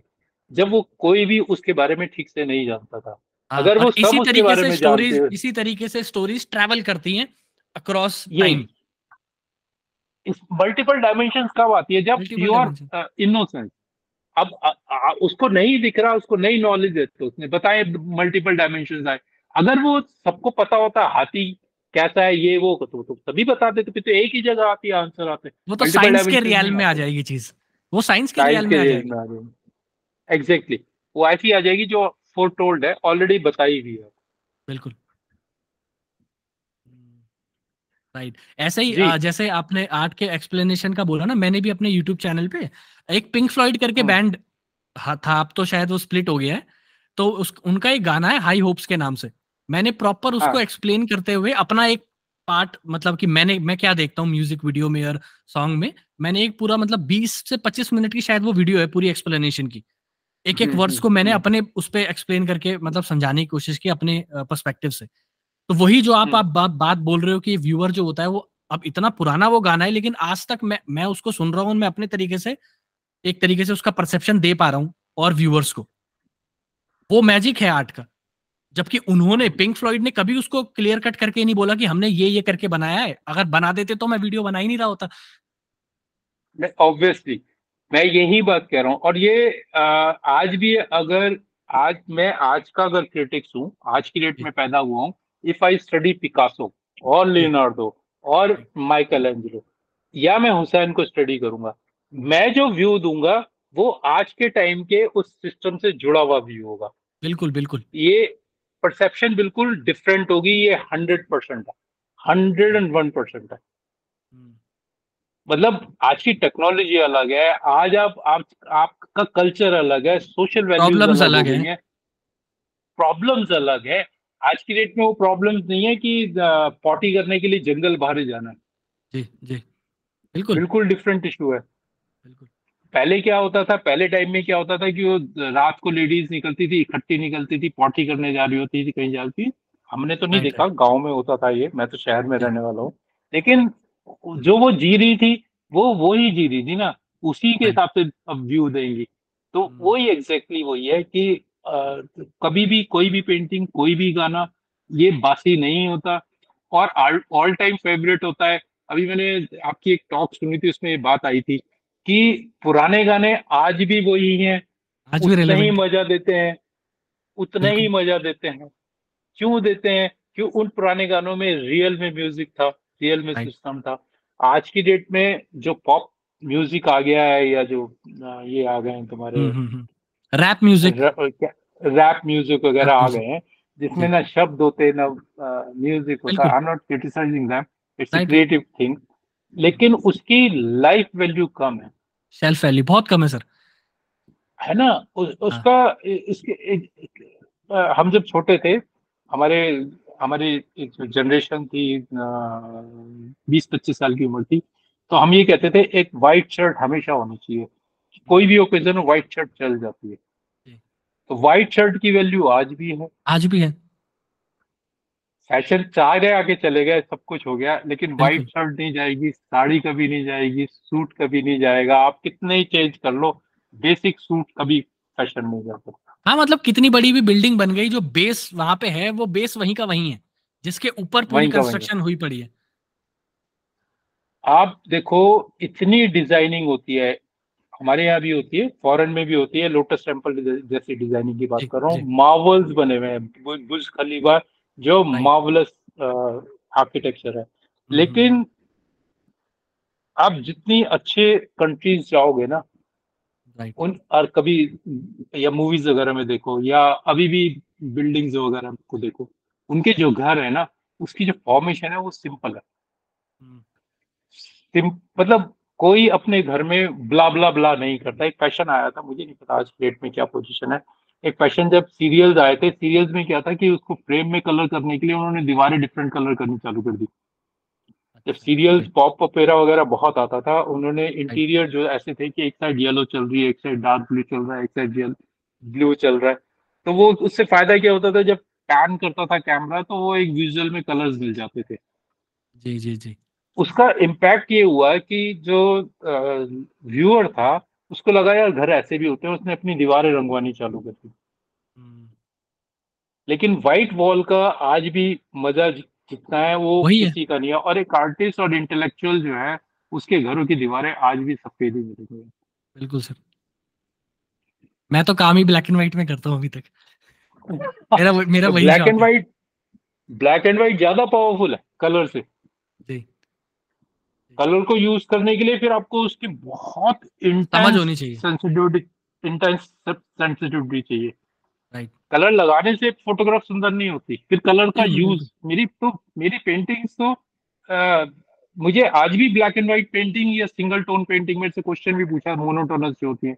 मेरे को उसमें मज़ा आता है मेरी स्टेटमेंट उसी में होती है। मैं कलर लगा मेरे जो कमर्शियल है अगर आप देखो हम्म। कभी मेरे इलस्ट्रेशन वगैरह वो इतनी हैप्पी और इतनी कलरफुल होती है कि क्लाइंट जो है देखते ही बोलता है यार इससे बढ़िया वो नहीं बन सकता। मतलब ऐसे ऐसे क्लाइंट थे जिन्होंने कहा हम तेरे को दो हज़ार रुपए देंगे। लेकिन जब मैं कवर बना के गया उन्होंने पाँच हज़ार का चेक उठा के मेरे हाथ में रख दिया। कि यार ये कवर बियॉन्ड थिंकिंग है ये पाँच हज़ार रुपए। उसमें कॉन्सेप्ट अच्छा है कलर अच्छे हैं ये ये मैं आपसे बात कर रहा हूँ। तकरीबन बीस साल पहले। जी जी। एक पेनक्राफ्ट पब्लिकेशन है ग्रेटर क्लास में। अभिनव करके है अगर सुन रहे होंगे या सुनेंगे तो उनको याद आएगा। उन्होंने मुझे एक कवर दिया है ओपन विंडोज़ करके इंग्लिश का। तो मैंने वो बनाया उसको तरीके से बना बुनू के मैंने उनको सबमिट कर दिया। It was around two thousand two thousand one two thousand की बात है। मैंने वो सबमिट कर दिया। उन्होंने उसी वक्त ग्रेटर क्लास गया मैंने उनको कवर दिया प्रिंट आउट दिया सब कुछ दिया। उन्होंने उससे पाँच हज़ार का चेक निकाला दे दिया। ये सच्चा किस्सा है। जी जी जी। उन्होंने कहा ये कवर देख के मन खुश हो गया ये लोग पाँच हज़ार। वो तो अलग ही खुशी होती है। मतलब भाई उसको भी पता है कि ये कवर मार्केट में जाएगा उसको तीन हज़ार रुपए कमाना कितने तो पब्लिशर्स की इनकम कम थोड़ा होती है बहुत बड़े लेवल पे। क्योंकि हंड्रेड हंड्रेड करोड़ के टर्न ओवर होती है। Two hundred crore hundred crore ऐसे टर्न होती है उसमें पाँच हज़ार काउंट ही करता काउंट मेरे लिए क्या है कि वो उस बंदे ने मेरे काम की वर्ड समझी उसकी पेमेंट अच्छा। दुगने से ज़्यादा दी। जी। ये बहुत बड़ी बात है। बहुत बड़ी बात है। अब मैं आपसे ना सर ये पूछना चाह रहा हूँ जैसे आ, कोई भी आर्टिस्ट होता है वो अपने एक किसी प्रोजेक्ट पे आर्ट पे काम कर रहा होता है। मैं आपसे ये पूछना चाह रहा हूँ कब आपको मतलब आपको पर्सनली कब ऐसा लगता है कि आपने वो एक पर्टिकुलर आर्ट वर्क जो है फिनिश कर दिया है कि यहाँ पे आकर के आपको लगता है कि हाँ ये अब खत्म हो चुका है। या एंड मोमेंट तक भी वो रहता है कि यार इसमें कुछ चेंज किया जा सकता है ऐसा कर दें तो क्या होगा? मतलब वो एक सेटिस्फेक्शन कैसे मिलती है कि हाँ अब एट लास्ट ये मैंने लास्ट अपना ब्रश स्ट्रोक मारा और ये एंड हो गया अब मैं यहाँ पे उसको छोड़ दूँगा अपने से अलग कर दूँगा। एक डिटैच वे में देख हाँ। पाना अपनी आर्टवर्क को। मेरे मेरे केस में थोड़ा सा प्रॉब्लम है मेरे जो डिज़ाइन हैं जो मैं इलस्ट्रेशन भी करता हूँ इलस्ट्रेशन तो नहीं जो ओरिजिनली कवर डिज़ाइन वगैरह करता हूँ उसमें भी यही प्रॉब्लम है और पेंटिंग में भी यही प्रॉब्लम है। होता है क्या है कि मैं एक डिज़ाइन बनाता हूँ एंड तक उसको परफेक्शन पे लेके चलता हूँ। एक एटीट्यूड डेवलप हो गया है खासतौर पर बालबन की रिटायरमेंट के बाद हो गया। पहले किस्तान होती थी टाइम होता था बनाया जो दे दिया दे दिया दोबारा उस पर सोचना नहीं। अब टाइम बहुत होता है ज़्यादा कुछ करने को है नहीं सिवाय पेंटिंग के या डिज़ाइनिंग के अगर कर रहा हूँ तो। आ, मैं अगर मैंने कोई पेंटिंग बना दी है रख दी है मैं पेंटिंग यहीं रख देता हूँ अपने ड्राइंग रूम में पड़ी रहती है पेंटिंग मेरे क्योंकि होता है क्या जो वर्किंग वाला कमरा होता है उसमें पेंटिंग आपको लुक देती नहीं है। राइट पेंटिंग लुक देगी जब वो एक नॉर्मल एटमोसफियर में जाती है तो मैं पेंटिंग बनाने के बाद मेरी तीन चार पेंटिंग पड़ी रहती है ऐसी। सामने पड़ी रहती है कोई ऐसा नहीं है कि मेरी मिसेस खींचती रहती है मैं उसके लिए सुबह क्योंकि बेड आती है सफ़ाई वफाई के हिसाब से उसको हटा देता हूँ। लेकिन वो दिन में वहीं पड़ी रहती है और मैं गुजरते उड़ते देखता रहता हूँ। और अगर मैंने दस बार देखने के बाद मुझे पेंटिंग में लगा कि ये कमी है तो मैं पेंटिंग को उठाता हूँ उस पर कर देता हूँ छोटा मोटा टच और अगर मुझे लगा कि नहीं यार ये ठीक है इसको हम इसको भूलना ज़रूरी है इसको टच पेंटिंग को रीटच करना आसान नहीं होता इसका रीजन बताता हूँ। तो मैं उसमें उसको छोड़ देता हूँ कर लेता हूँ। लेकिन जो आप कह रहे हो कि पेंटिंग कब लगता है कि खत्म हो गई है उस वो पेंटिंग जब मेरे उस पर चढ़ी हुई होती है जहाँ मैं काम कर रहा होता हूँ वॉल पे लगी हुई होती है जब मैं खड़े होके काम करता हूँ जनरली तो जब वो लगी होती है मैं उसको देखता रहता हूँ करता रहता हूँ देखता रहता हूँ करता रहता हूँ फिर एक टाइम ऐसा आता है कि वो होने लगती है। हम्म। पहली बात तो देखो सब्जेक्ट इतना आसान नहीं होता। मैं लैंडस्केप नहीं बनाता हूँ मैं पोर्ट्रेट नहीं बनाता हूँ मैं ऐसा काम नहीं करता हूँ कि जो रेफरेंस से काम हो मुझे सब कुछ नए सिरे से स्टार्ट होता है। कैमरेज कैमरे आपके ब्लैंक होता है पूरा कैनवस आपको गाइड करता है। एक एक एक दो लेयर के बाद कैनवस आपको गाइड करता है।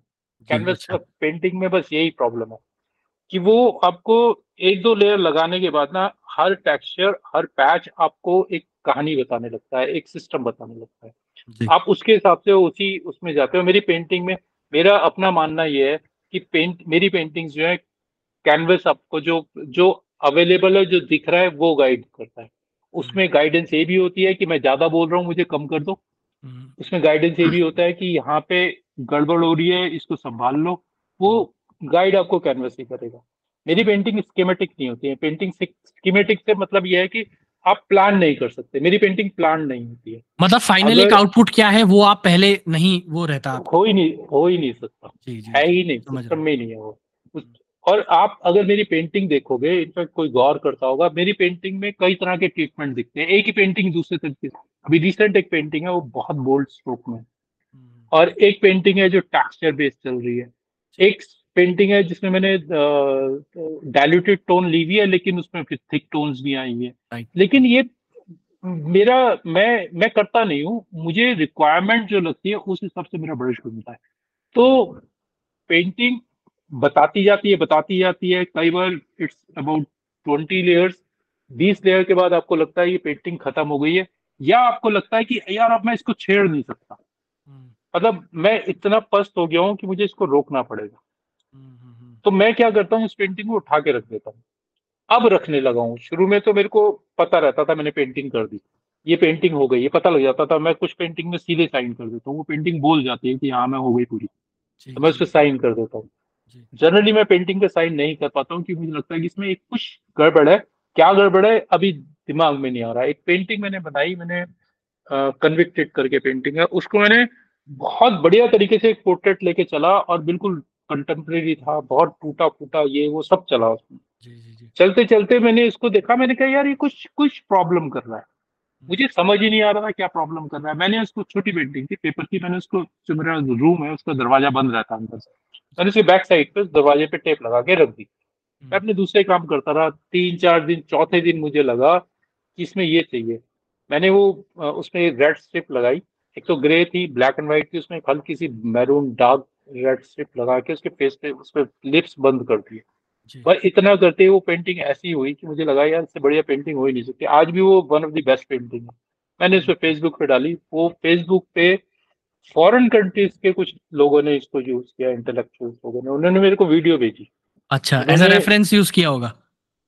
उन्होंने कोई वीडियो बनाई जो इनजस्टिस वगैरह पे थी। हाँ ओके मतलब जैसे जो जो कुछ गड़बड़े होती हैं जी जी जी। डिस्टर्बेंसेस होती हैं सोशल डिस्टर्बेंसेस उस पे उन्होंने वीडियो बनाई उस वीडियो में उसको यूज़ किया।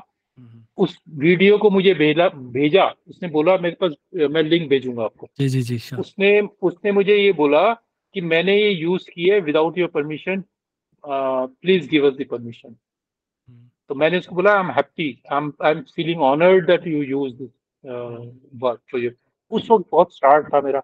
लोग जानना चालू कर रहे थे।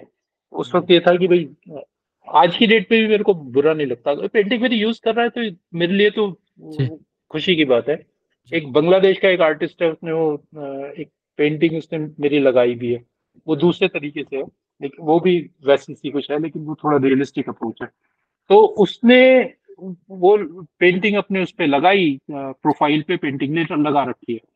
मेरी निगाह में वो प्रोफ़ाइल आ गई इसकी बाई चांस किसी तरीके से कैसे आई मुझे नहीं पता। या उसने फ्रेंड रिक्वेस्ट भेजी थी। तो मैंने उसको बोला मैंने कहा at least give the name of the artist in तो उसने कहा सर मैं बहुत इम्प्रेस था इस पेंटिंग से इस पे नाम डाल नहीं सकता तो आई डेंट गिव इट उसके बाद उसने मुझे मेरी कल फ्रेंड रिक्वेस्ट भेजी। तो मैंने उसको फिर ओके किया।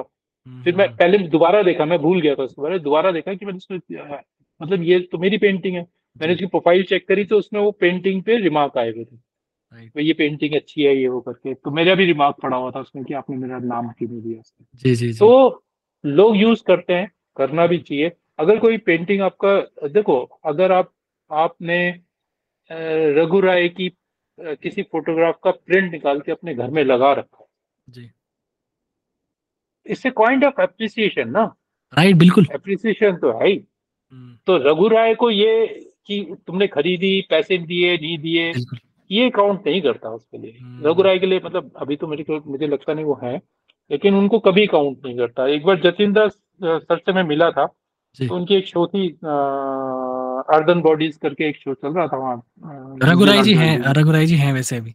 अच्छा है अभी? जी जी अच्छा ओके सॉरी ना ना कोई दिक्कत तो मैं उनसे मिला जतिन दास से तो जतिन दास सर से तो वो एक पोस्टर पे साइन करके थाउज़ेंड रुपी का बेच रहे थे। अच्छा। बेच रहे मतलब उन्होंने सिस्टम ही किया हुआ था। उनकी पेंटिंग का पोस्टर ले लो सौ रुपए का है।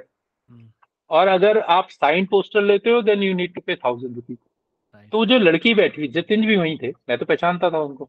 जी जी जी। और मेरी उम्र भी काफ़ी थी ऐसा नहीं है कि मैं उनको वो मतलब मैं उनसे मिल नहीं सकता था। और अपनी लाइन में मैं अपने इलस्ट्रेशन की फ़ील्ड में रहा हूँ तीस मार का तो मुझे डर भी नहीं लगता किसी से बात। करने। तो मैंने कहा मैं थाउज़ेंड रुपी का तो लूँगा नहीं लड़की को बोला मैंने। हम्म, मैंने कहा आप हंड्रेड रुपी का दे दो। हंड्रेड रुपी का उसने पोस्टर दे दिया। मैं अब जतिन सर के पास गया। मैंने कहा सर वो थाउज़ेंड का नहीं खरीदूँगा मैं इस पे साइन कर दो। तो मुझे कहा पाँच मिनट इंतज़ार करो। फिर मेरे से पूछा क्या करते हो? मैंने कहा सर मैं पेंटिंग करता हूँ लेकिन अभी ये बात है 2003-4 की बात है शायद पाँच की होगी या सात की होगी उस युग की बात है जब आ, मैं एग्जीबिशन में बहुत जाया करता तो आ, मैंने कहा सर मैं ऐसे ऐसे पेंटिंग कर रहा हूँ बट अभी मैं कहीं नहीं हूँ। अभी तो मैं आपको कुछ नहीं बता सकता। कभी मिलूँगा आपसे दोबारा इस बार। फिर उनके साथ एक उनका एक एनजीएमए का एक शो था। वहाँ उन्होंने एनजीएमए में उन्होंने कुछ उस वक्त कोई सुनामी या कोई बाढ़ वाड़ कुछ आई थी? कश्मीर में आई थी या सुनामी आया था? उससे रिलेटेड उन्होंने फंड रेजर करी थी। तो उसमें मैंने पार्टिसिपेट किया था। तब मैं जतिन सर से मिला। फिर दो तीन बार मिल चुका हूँ तो पहचानते हैं मेरे को। मतलब शक्ल से पहचानते हैं। जोएल नाम से तो नहीं पहचानते होंगे ना मेरे काम से पहचानते होंगे। लेकिन अब मैं मिलता हूँ तो उनको पहचान आ जाता है कि हाँ जोएल। हम्म। और सर तो एक जो जी एक जो जैसे कि एक अच्छा पेंटर होगा या एक्सपीरियंस पेंटर होगा उसके पास में आपको क्या लगता है कि कौन सी क्वालिटी उसको एक ज़्यादा बेहतर आर्टिस्ट बनाती है? ये क्वालिटी की वो कितनी जल्दी अपने काम को खत्म मतलब करता है और करने के बाद उससे डिटैच हो जाता है। या कितना टाइम वो उसमें और इनग्रेंड रहता है। जैसे आप बोल रहे हो कि पहले तो आप करके छोड़ देते थे बट जैसे जैसे टाइम बीत रहा है तो मतलब एक कॉमन फिनोमिना तो ये होता है कि जैसे हमें एक्सपीरियंस होगा, हम बहुत जल्दी जल्दी काम करके उसको छोड़ देंगे कि हमने तो कर दिया। लेकिन यहाँ पे क्या हो रहा है आर्ट के साथ में या आपके साथ में कि जैसे जैसे टाइम बीत रहा है, आप और ज़्यादा सोचने लग जा रहे हो। तो आपको क्या लगता है कि एक बेहतर आर्टिस्ट इस इस डायरेक्शन में जाता है? टाइमलाइन का अगर मैं बात करूँ कि इस तरफ़ को रहता है। आ, देखो किसे बेहतर पेंटर मानता हूँ उस पर तो मेरा कोई कमेंट है नहीं मेरी कोई ऑब्जर्वेशन इस पे है नहीं। लेकिन एक पेंटर के लिए क्या ज़रूरी है वो मैं शेयर कर सकता हूँ एज एन इंडिविजुअल और उसमें आप मेरी बात से इत्तेफाक रखते हो नहीं रखते हो वो जी, कोई इशू नहीं है क्योंकि हम्म। हर एक का अपना एक ऑब्जर्वेशन होती है। मेरा अपना मानना यह है कि ये एक स्टेटमेंट मैंने सुनी थी बहुत पहले जब मैं बालभवन में था कि पेंटिंग ग्रो करती है। अब वो पेंटिंग कैसे ग्रो करती है स्टेटमेंट ये है किसने बोली हुई है कहाँ से आई मेरे पास ये मेरे को आइडिया नहीं है मेरी नहीं है स्टेटमेंट मानना यह है कि जैसे आप अपने एक फोटोग्राफ को देखते हो। आपने सन 2005 में एक फ़ोटो खींचा।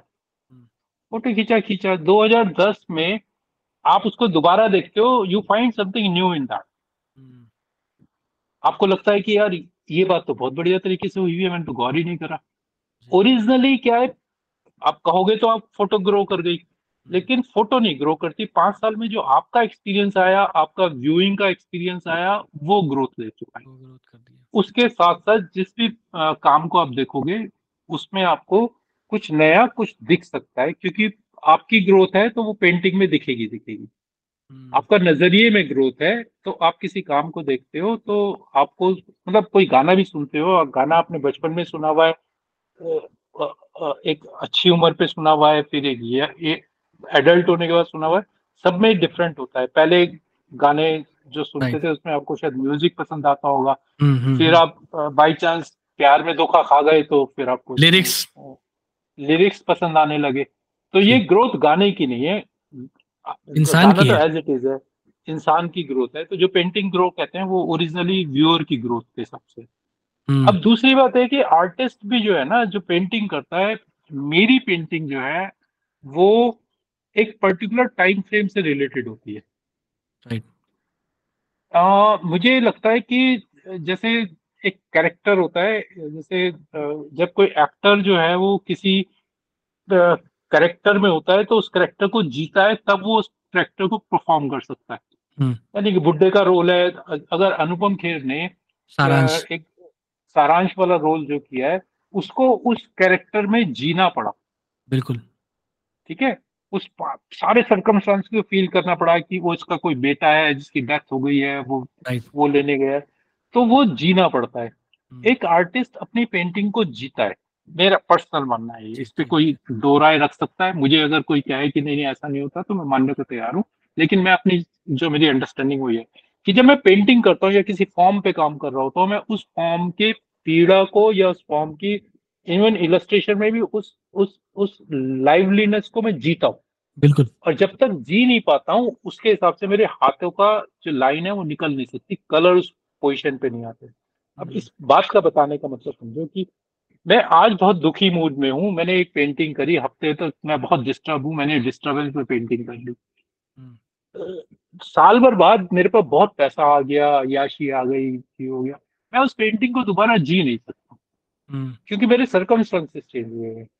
तो पेंटिंग जो है जिस टाइम की पेंटिंग होती है वो पेंटिंग उसी वक्त टच हो सकती है उसी वक्त कंप्लीट हो सकती है उसके बाद नहीं हो सकती। हम्म।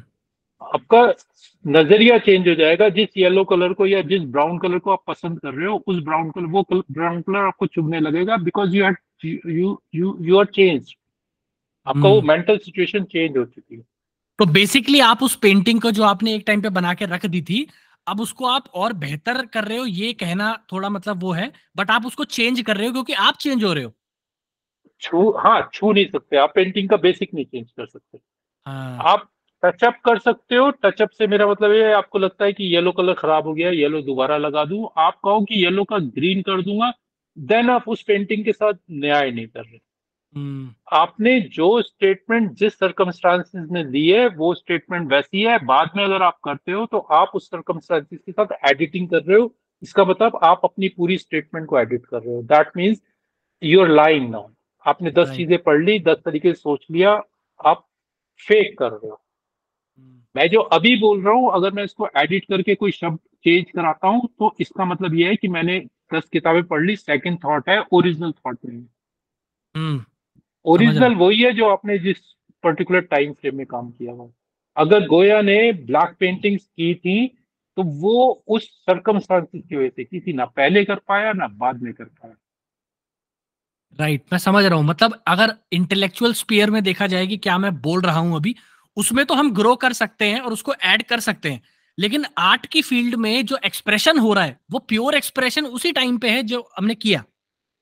जो जो स्टेटमेंट आपने दे दी हम्म। जो भी स्टेटमेंट से मेरा मतलब है राइटिंग में स्टेटमेंट दे दी पोइट्री लिख दी दैट मैटर पोइट्री लिख दी एग्जैक्ट वर्ड है।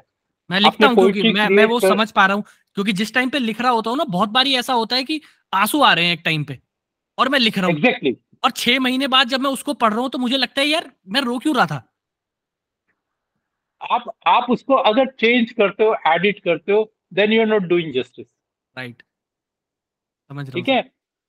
और आ, कुछ पेंटिंग्स मैंने गलती करी है। छह महीने आठ महीने पुरानी बात है या साल हो गया। एक पेंटिंग मुझे लगा कि यार ये ठीक नहीं आई मैंने उस पेंटिंग को टच कर दिया। One of the best appreciated painting थी वो। वो टच कर दिया वो टचिंग में ही खत्म हो गई।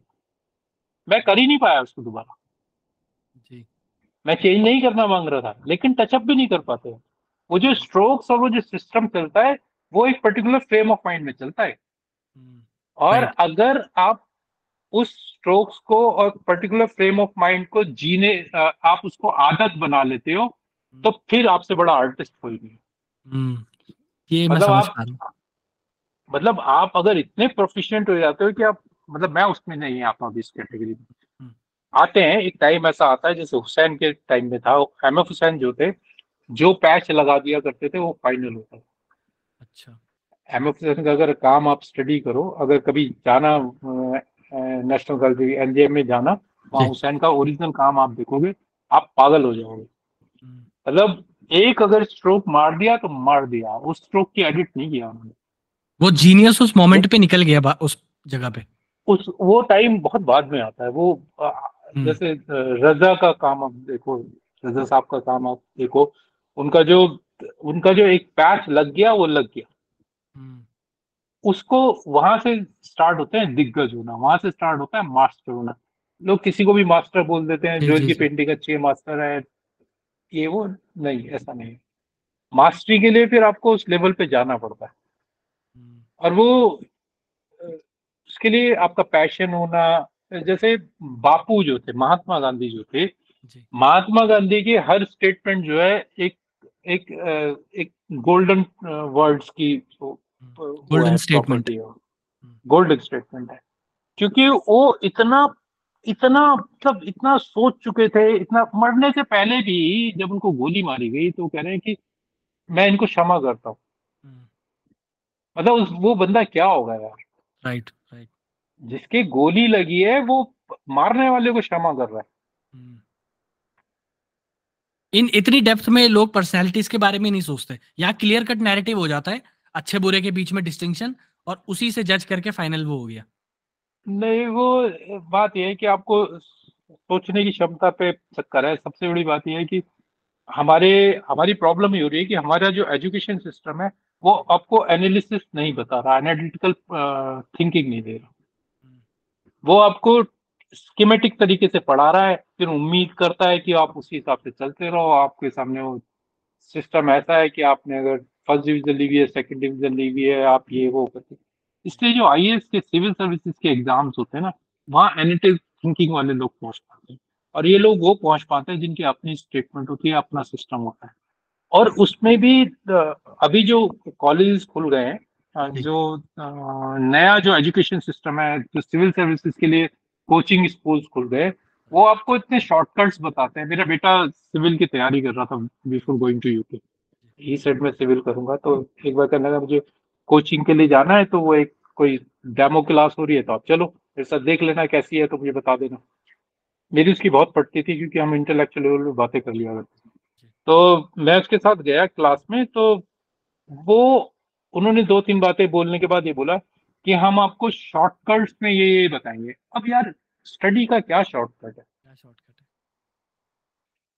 आर्ट का स्टडी का फोटोग्राफी का किसी चीज़ का कोई शॉर्टकट नहीं होता हाँ मतलब स्टडी का तो एम ही यही है ना कि आपको सोचना समझा सके। अगर आपको प्रोसेस ही हाथ में दे दी तो फिर इंसान का development shortcuts comes with riders देखो आप आप जा रहे हो यहाँ से जयपुर। हम्म। आप स्ट्रेट चल रहे हो आपका एक हाईवे है। आपको लगता है यार बीच में टोल टैक्स आ रहे हैं मैं यहाँ से इस टोल टैक्स को ऐसे कट के अंदर अंदर निकल के बाहर निकल जाऊँगा। ठीक है? तो राइडर से मेरा मतलब है जो हाईवे पे आप ड्राइव कर रहे हो वो ड्राइविंग खत्म हो जाती है जब आप इंटीरियर में घुस जाते हो। हम्म। तो फिर शॉर्टकट क्या हुए मैं मैंने मेरे पास बाइक थी। आ, मैंने कभी लाइफ में शॉर्टकट यूज़ ही नहीं करा। अपने रोड पे जाना है यहाँ से रास्ता कटेगा तो मेरा दो रुपए का पेट्रोल बच जाएगा ये बच जाएगा। I never believe in this shortcut life में कहीं नहीं लेके जाते पेंटिंग में कोई शॉर्टकट नहीं होता। है जो लोग शॉर्टकट के बेस पे बैठे हुए हैं या उनके लिए मेरा मैसेज है कि अगर वो सोचते हैं कि शॉर्टकट होता है किसी चीज़ का लाइफ में नहीं होता। आप काम करते रहो आपकी जो अचीवमेंट्स हैं वो और चली जाएँगी। अगर आपने शॉर्टकट ढूंढे और मैनिपुलेशन वाले गेम स्टार्ट किए आपको सक्सेस मिलती है। ऐसा नहीं है कि नहीं मिलती मैनिपुलेशन से। आप रातों रात सीनियर सीनियर सीनियर हो जाते हैं लेकिन जब ओरिजिनल जगह पे जाते हैं देखो आ, आप फोटोग्राफी करते हो। आज की डेट में आपको कम से कम कम से कम पाँच हज़ार लोग जो है आपसे जुड़े हुए हो। एक नंबर दे रहा हूँ ठीक है? वो उस जुड़ने के लिए आपने क्या रास्ते अपने फेसबुक अपना लिया अपने एग्जीबिशन हर एग्जीबिशन के इनोग्रेशन में पहुँच गए हर जर्नलिस्ट से जाके दोस्ती करी कुछ एक को लेटर डाले फेसबुक के थ्रू करा आपको पाँच हज़ार लोग जाने हम्म। लेकिन जब आप आप अपने फोटोग्राफ को रेट करना चाहोगे हम्म। जो आपके भाई बंद हैं जो दोस्त यार हैं वो आपको फाइव स्टार रेटिंग देते चले जाएँगे पर द मोमेंट आप किसी ऐसे के पास जाओगे जो जानकार है वो बोल ही नहीं पाएगा आपको कुछ नहीं कह पाएगा अगर आपके फोटोग्राफ में वर्थ नहीं होगी। राइट राइट और अगर उसकी वर्थ वर्थ होगी तो जिस कोने से आपको उम्मीद नहीं है उस कोने से आपको खुद ही फ़ोन आ जाएगा कि यार कहाँ हो विपिन कहाँ बैठे हो? कहाँ पे हो कैसे हो? ये तो फोटोग्राफ आपका कमाल का फोटोग्राफ है। आप मुझे और फोटोग्राफ भेज दें। वो आपको कोई मॉनिटरी बेनिफिट नहीं दे रहा। हम्म। लेकिन जिसके दिल पे लगती है वो ओरिजिनल होता है। सही बात है सर। मेरे को मैंने सहा है। मेरी पेंटिंग्स को आ, मतलब मेरे पास ऐसे ऐसे फ़ोन आए यहीं से फ़ोन नहीं आए फॉरेन कंट्री से मैसेज आए मेरे पास। हम्म, हम्म, जिन जिनका कोई मेरे से लेना देना नहीं है। राइट वो लेकिन आपके काम में बात होनी चाहिए। मैंने लाइफ में शॉर्टकट नहीं अपनाया। फेसबुक का मैं थैंकफुल हूँ कि उसने मुझे मौके दिए कि मैं अपनी पेंटिंग डालता रहा। एक टाइम ऐसा आया लोग जानते हैं। और अब काफ़ी लोग जानते हैं और बहुत senior artist right right right so called senior बहुत बड़े बड़े लोग जानते हैं। लेकिन शॉर्टकट्स आपको मैं ऐसे लोगों को भी जानता हूँ जो चालीस साल से एग्जीबिशन लगा रहे हैं और आज की डेट में आज मुझे सर करके बात करते हैं। हम्म, जी। जो चालीस साल से लगे हुए हैं और मुझे आ, कई लोगों ने ये शेयर करा था कि आप मिला करो देखा करो ये करा करो वो करा करो। मेरा उस वक्त फोकस ये था कि मैं पेंटिंग को मुझे एक लेवल पे लेके आना है। मैं मेरे लिए मिलना जुलना इतना मैं शो बहुत देख चुका था एग्जीबिशन बहुत देख चुका था। जिस वक्त तक मैं लर्निंग लर्निंग मतलब एक्सप्लोरिंग पोजिशन पोजीशन पे था तो मैं बहुत शो देख चुका था। हम्म। लेकिन फिर मुझे लगा कि अल्टीमेटली कुछ नहीं है। अगर पेंटिंग ठीक नहीं है तो फिर कुछ नहीं है। फिर कुछ फिर नहीं तो मैनिपुलेटेड है फिर तो वैसे। तो भाई किसी के साथ जाके पार्टी खड़े हो जाओ दो बातें कर लो। हाँ, जानना तो आज की डेट में आसान काम है। बिल्कुल सही बात है सर। हम्म। लेकिन अगर काम के थ्रू जानते हैं तब आप वैल्यू तब हाँ वो उसकी फिर खुशी भी अलग ही होती है ना सर। जो आपने वो अप्रिसिएशन की बात करी ना वो अभी तक मेरे साथ में तो एक ही बार हुई है वो चीज़। ये जो एग्जीबिशन था अपना जिसमें हम थे साथ में उससे पहले मेरा हाँ। एक एग्जीबिशन मेरे को पता भी नहीं सडनली आउट ऑफ़ नोवेयर मुझे मेल आता है international centre of photography New York से। और हम्म। वो मुझे कहते हैं कि आपकी ये एक फोटोग्राफ है ये हम यहाँ पे एग्जीबिशन में लगा रहे हैं। ऑनलाइन कोविड का टाइम था तो ऑनलाइन हुआ था वो एग्जीबिशन क्या तो क्या बात है हाँ। क्या बात तो वो आउट ऑफ़ नो मतलब मैं ऐसा मतलब सोसाइटी से कह लो या ऐसे वही वही है रियल अप्रिशिएशन हाँ मैं ऐसे उससे आता हूँ जहाँ पे अप्रिशिएट मतलब कर बिल्कुल जी। जी बोलिए बोलिए सर प्लीज़ मैं अगर अप्रिशिएट कर देता हूँ because I know Vipin I met him in exhibition तो मेरी मेरी हालाँकि मैं जब अप्रिशिएट करूँगा मेरे वर्ड्स में सच्चाई होगी। अगर मैं अप्रिशिएट करूँगा तो बड़े लेवल पे करूँगा। और नहीं तो दो बातें करके करूँगा। लेकिन ओरिजिनल अप्रिशिएशन वो है जो जो आपको नहीं जानता आपके फोटोग्राफ से आपको जान रहा है। हाँ उस दिन मेरे को आइडिया लगा कि मतलब मेरे को तो कोई मैं गली में इधर एरिया में कोई नहीं बात करता था मेरे काम किसी को मतलब नहीं उन सब चीज़ों से। आउट ऑफ़ नोवेयर उनका मेल आ गया। मैंने तो मेरे को पहले यकीन नहीं हुआ ना तो मैं पहले देखता रहा बहुत देर तक। मैंने वो सब्जेक्ट लाइन मैंने सब्जेक्ट लाइन चेक करी मैंने उनका वो देखा हाँ। कौन से ईमेल से आया। मैंने बोला यार ये सही में आ रखा है। फिर मैंने उनकी वेबसाइट पे गया। वहाँ मैंने दोबारा चेक करा क्रॉस चेक की मेल सही है? फ्रॉड तो नहीं हो रहा है कोई? तो फिर जब बाद में जाकर मेरे को समझ आया नहीं भाई ठीक है। उस दिन जो तसल्ली हुई थी उस दिन जो नींद आई थी मुझे लगा कि चलो मैं इतने साल से कुछ कुछ कुछ कुछ अपने हिसाब से करने पे लगाऊँ। एटलीस्ट किसी एक ऑर्गेनाइजेशन ने उसको स्पॉट करके उसको वो कर दिया कि यार चलो ये काम आपका अच्छा लगा ये हम यहाँ पे लगा रहे तो मेरे को मेरे, मेरे को इनफैक्ट एक ग्रुप है बहुत बड़ा ग्रुप है आर्ट का वो पता नहीं कहाँ का शो करते हैं मतलब ग्रीस करेंगे जी जी जी। फ्रांस करेंगे दुबई करेंगे। और मुझे पता नहीं कितनी बार बुला चुके हैं लेकिन उनके केस में मुझे प्रॉब्लम क्या है कि उनका खर्चा बहुत ज़्यादा है। हम्म, मतलब मुझे सिलेक्ट कर चुके हैं। कम से कम बीस उनके मैसेजेस आ चुके हैं मेरे पूरी डिटेल्स आई हुई है। अब चक्कर यह है कि उनको मतलब खर्चा ज़्यादा नहीं है। अगर टेक्निकली देखो तो बहुत कुछ भी खर्चा नहीं है कि आपने तकरीबन डेढ़ लाख के करीब देने हैं उनको। उसमें आपका स्टे भी है उसकी आपकी एग्जीबिशन भी है आपका खाना पीना भी है वो पाँच छह दिन के लिए आपका टूर भी रहेंगे वीज़ा भी करा के देंगे सब कुछ देंगे। डेढ़ लाख कुछ ज़्यादा नहीं है किसी भी कंट्री में जाओगे डेढ़ लाख लगने ही लगने। लेकिन मेरे साथ प्रॉब्लम ये है कि डेढ़ लाख मैं अपने दूँगा एक लाख रुपए मिसेस के दूँगा ठीक है? फिर दो लाख के मेरे डेढ़ लाख के मेरे टिकट्स होंगे। मेरा खर्चा बहुत ज़्यादा है तीन चार लाख का है।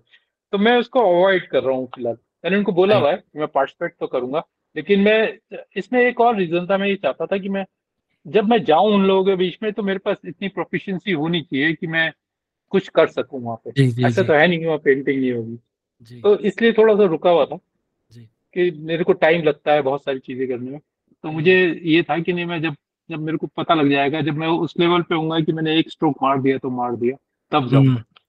तो वो हो सकता है मैं अगले साल जाऊँ। ये तो सर बहुत बड़ी बात है जी।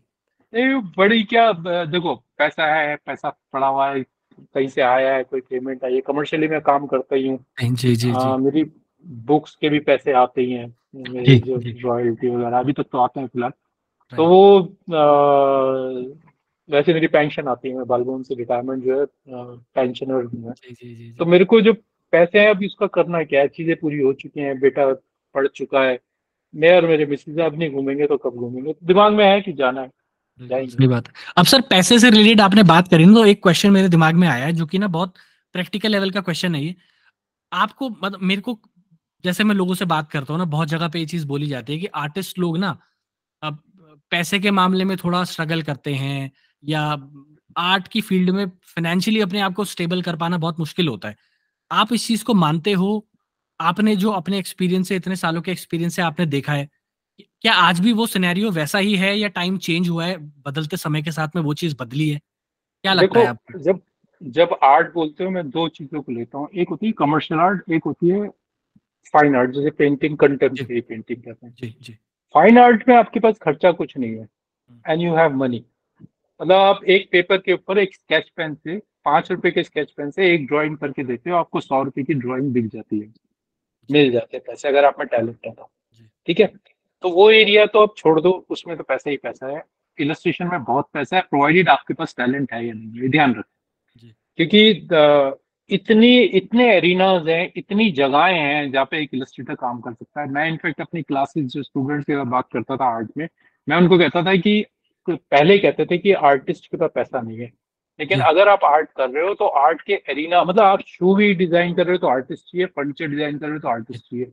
फैब्रिक डिज़ाइन कर रहे हो तो आर्टिस्ट चाहिए उसका जो प्रिंट जो जो क्या कहते हैं इसको जो वो प्रिंटिंग वगैरह होती है उसकी फैब्रिक की उसका नाम टेक्निकल नाम भूल रहा हूँ। वो चाहिए तो वो डिज़ाइनिंग चाहिए आपको फ़ैशन डिज़ाइनर है तो आर्टिस्ट चाहिए। और कोई ऐसी जगह नहीं है आर्ट आर्ट के बगैर तो कुछ है ही नहीं कुछ नहीं है। आपने जो हेडफोन लगा रखे हैं वो किसी आर्टिस्ट ने डिज़ाइन किए हुए डिज़ाइन किया हुआ है। वो आर्टिस्ट ने डिज़ाइन की हुई है। आर्टिस्ट का मतलब जिस सीट पे बैठे हो वो आर्टिस्ट ने जो पेन आपके हाथ में है तो उसमें आर्टिस्ट का काम है। आर्ट के बगैर कुछ नहीं है। ये कॉन्सेप्ट ही गड़बड़ था कि जिसमें ये कहते थे कि आर्ट सेकेंडरी सब्जेक्ट है आर्ट मेजर सब्जेक्ट है। आर्ट के बगैर कोई सब्जेक्ट भी नहीं होता। आप साइंस में हो आपको ड्राइग्राम्स में आर्ट चाहिए। आप लैंग्वेज कर रहे हो आपको जो आपकी राइटिंग है राइटिंग स्किल है उसमें आर्ट चाहिए। नहीं तो आपको सेंसिटिविटी आर्टिस्ट वाली चाहिए। फिक्शन जो है इतना आसान नहीं है। मैंने लिटरेचर पढ़ा हुआ है। लिटरेचर जो है जब तक आप उस लेवल पे लिटरेचर को नहीं समझते चौसर को आप पढ़ रहे हो तो चौसर की फीलिंग को समझने के लिए आर्टिस्ट तो मेंटली चाहिए चाहिए आपको। ठीक है? तो ये एरिना खत्म करते हैं कि आर्ट में पैसा नहीं है। ये एक मिथ है। आर्ट में हम्म। बहुत पैसा है। प्रोवाइडेड हम्म। आप आप में टैलेंट होना चाहिए। टैलेंट होना ज़रूरी है। आप ये कहो कि मुझे पेंसिल चलानी आ गई या मुझे ड्राइंग देख के चल बनानी आ गई है मैं झोपड़ी को झोपड़ी बना लेता हूँ फिर आप कहो कि आप आर्टिस्ट हो गए तो फिर नहीं फिर पैसा नहीं। हम्म। फिर आपको पूछेगा भी कोई नहीं। कमर्शियल में तो बिल्कुल नहीं पूछेगा। पेंटिंग में बिक भी जाएगा कमर्शियल में बिल्कुल कुछ नहीं पूछेगा। कमर्शियल में वो पूछेगा जिसकी जिसका काम बिकना है। वो आपके काम से अगर कमा रहा होगा तो आपको काम देगा नहीं तो नहीं देगा। किसी भी सूरत में नहीं देगा। ठीक है? इसको करते हैं। अब बात करते हैं पेंटिंग की।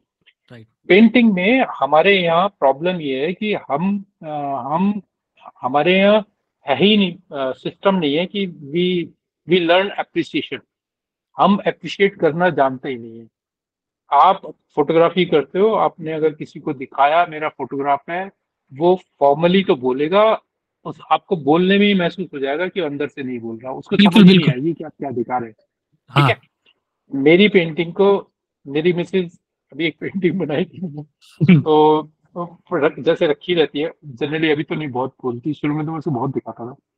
तो अब नहीं दिखाता मुझे पता इसकी ज़रूरत नहीं है। अब जिस लेवल पे पहुँच गई तो जी, जी, जी, लेकिन वो पढ़ी थी तो बोला ये ऐसे नहीं ऐसे दिख रहा उसकी रीडिंग बिल्कुल परफेक्ट थी। तो मैंने उसकी निगाह से देखा तो मुझे लगा हाँ ये गड़बड़ है इसमें। हम्म। तो मैंने वो खैर करेक्शन के लिए डाल दी थी कि मेरे करना है लेकिन अप्रिसिएशन वहाँ से नहीं है। मेरे बेटे को भी पता नहीं है वो अप्रिशिएट नहीं करता। है मेरे भाई को भतीजों को किसी को नहीं पता कि मेरी पेंटिंग क्या है। उन्हें पता है कि कुछ करता है हाँ जी इसका नाम है तो ठीक है वो लेकिन अप्रिसिएशन नहीं है। हमारे यहाँ अप्रिसिएशन है ही नहीं। फॉरेन कंट्री में क्या है कि आपको शुरू से ही बताया जाता है कि आपकी माँ ने कुछ दिया है बहन ने दिया है थैंक यू बोलो वेरी गुड बोलो। आप किसी को कुछ देते हो ये दो तीन जो एटिकेट्स हैं वो स्कूल लेवल से अप्रिशिएशन स्टार्ट करते हैं। मेरी बुक्स में अप्रिशिएशन का स्पेशल चैप्टर है। हम्म।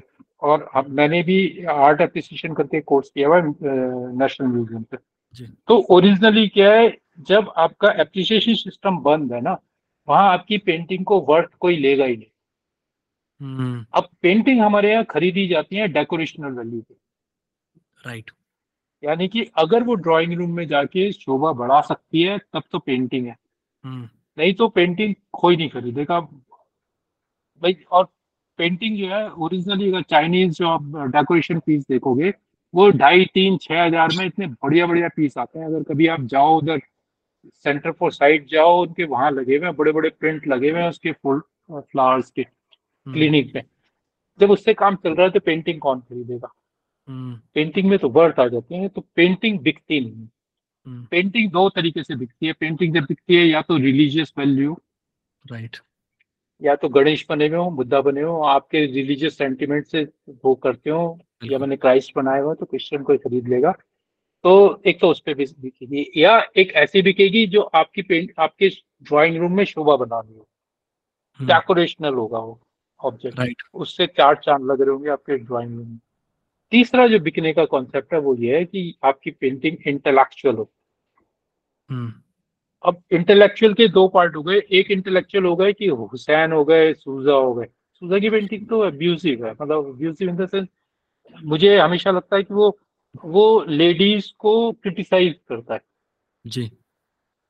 लेकिन वो इंटेलेक्चुअल लेवल पे क्रिटिसाइज करता है। उसकी पेंटिंग हम्म। मतलब I am big fan of Souza मुझे सूजा सूजा हुसैन रजा ये these are the best painters India has produced right right right Souza का बहुत बड़ा फ़ैन हूँ। इनफैक्ट मैंने उसको खोजा था कि मुझे उसकी पेंटिंग क्यों पसंद है उसकी डेट ऑफ़ बर्थ क्या तो वो he was born on eight April I am born on second April तो मुझे लगता था हम एरीज हैं तो हो सकता है हमारा दोनों का वेवलेंथ बेसिसी होगी।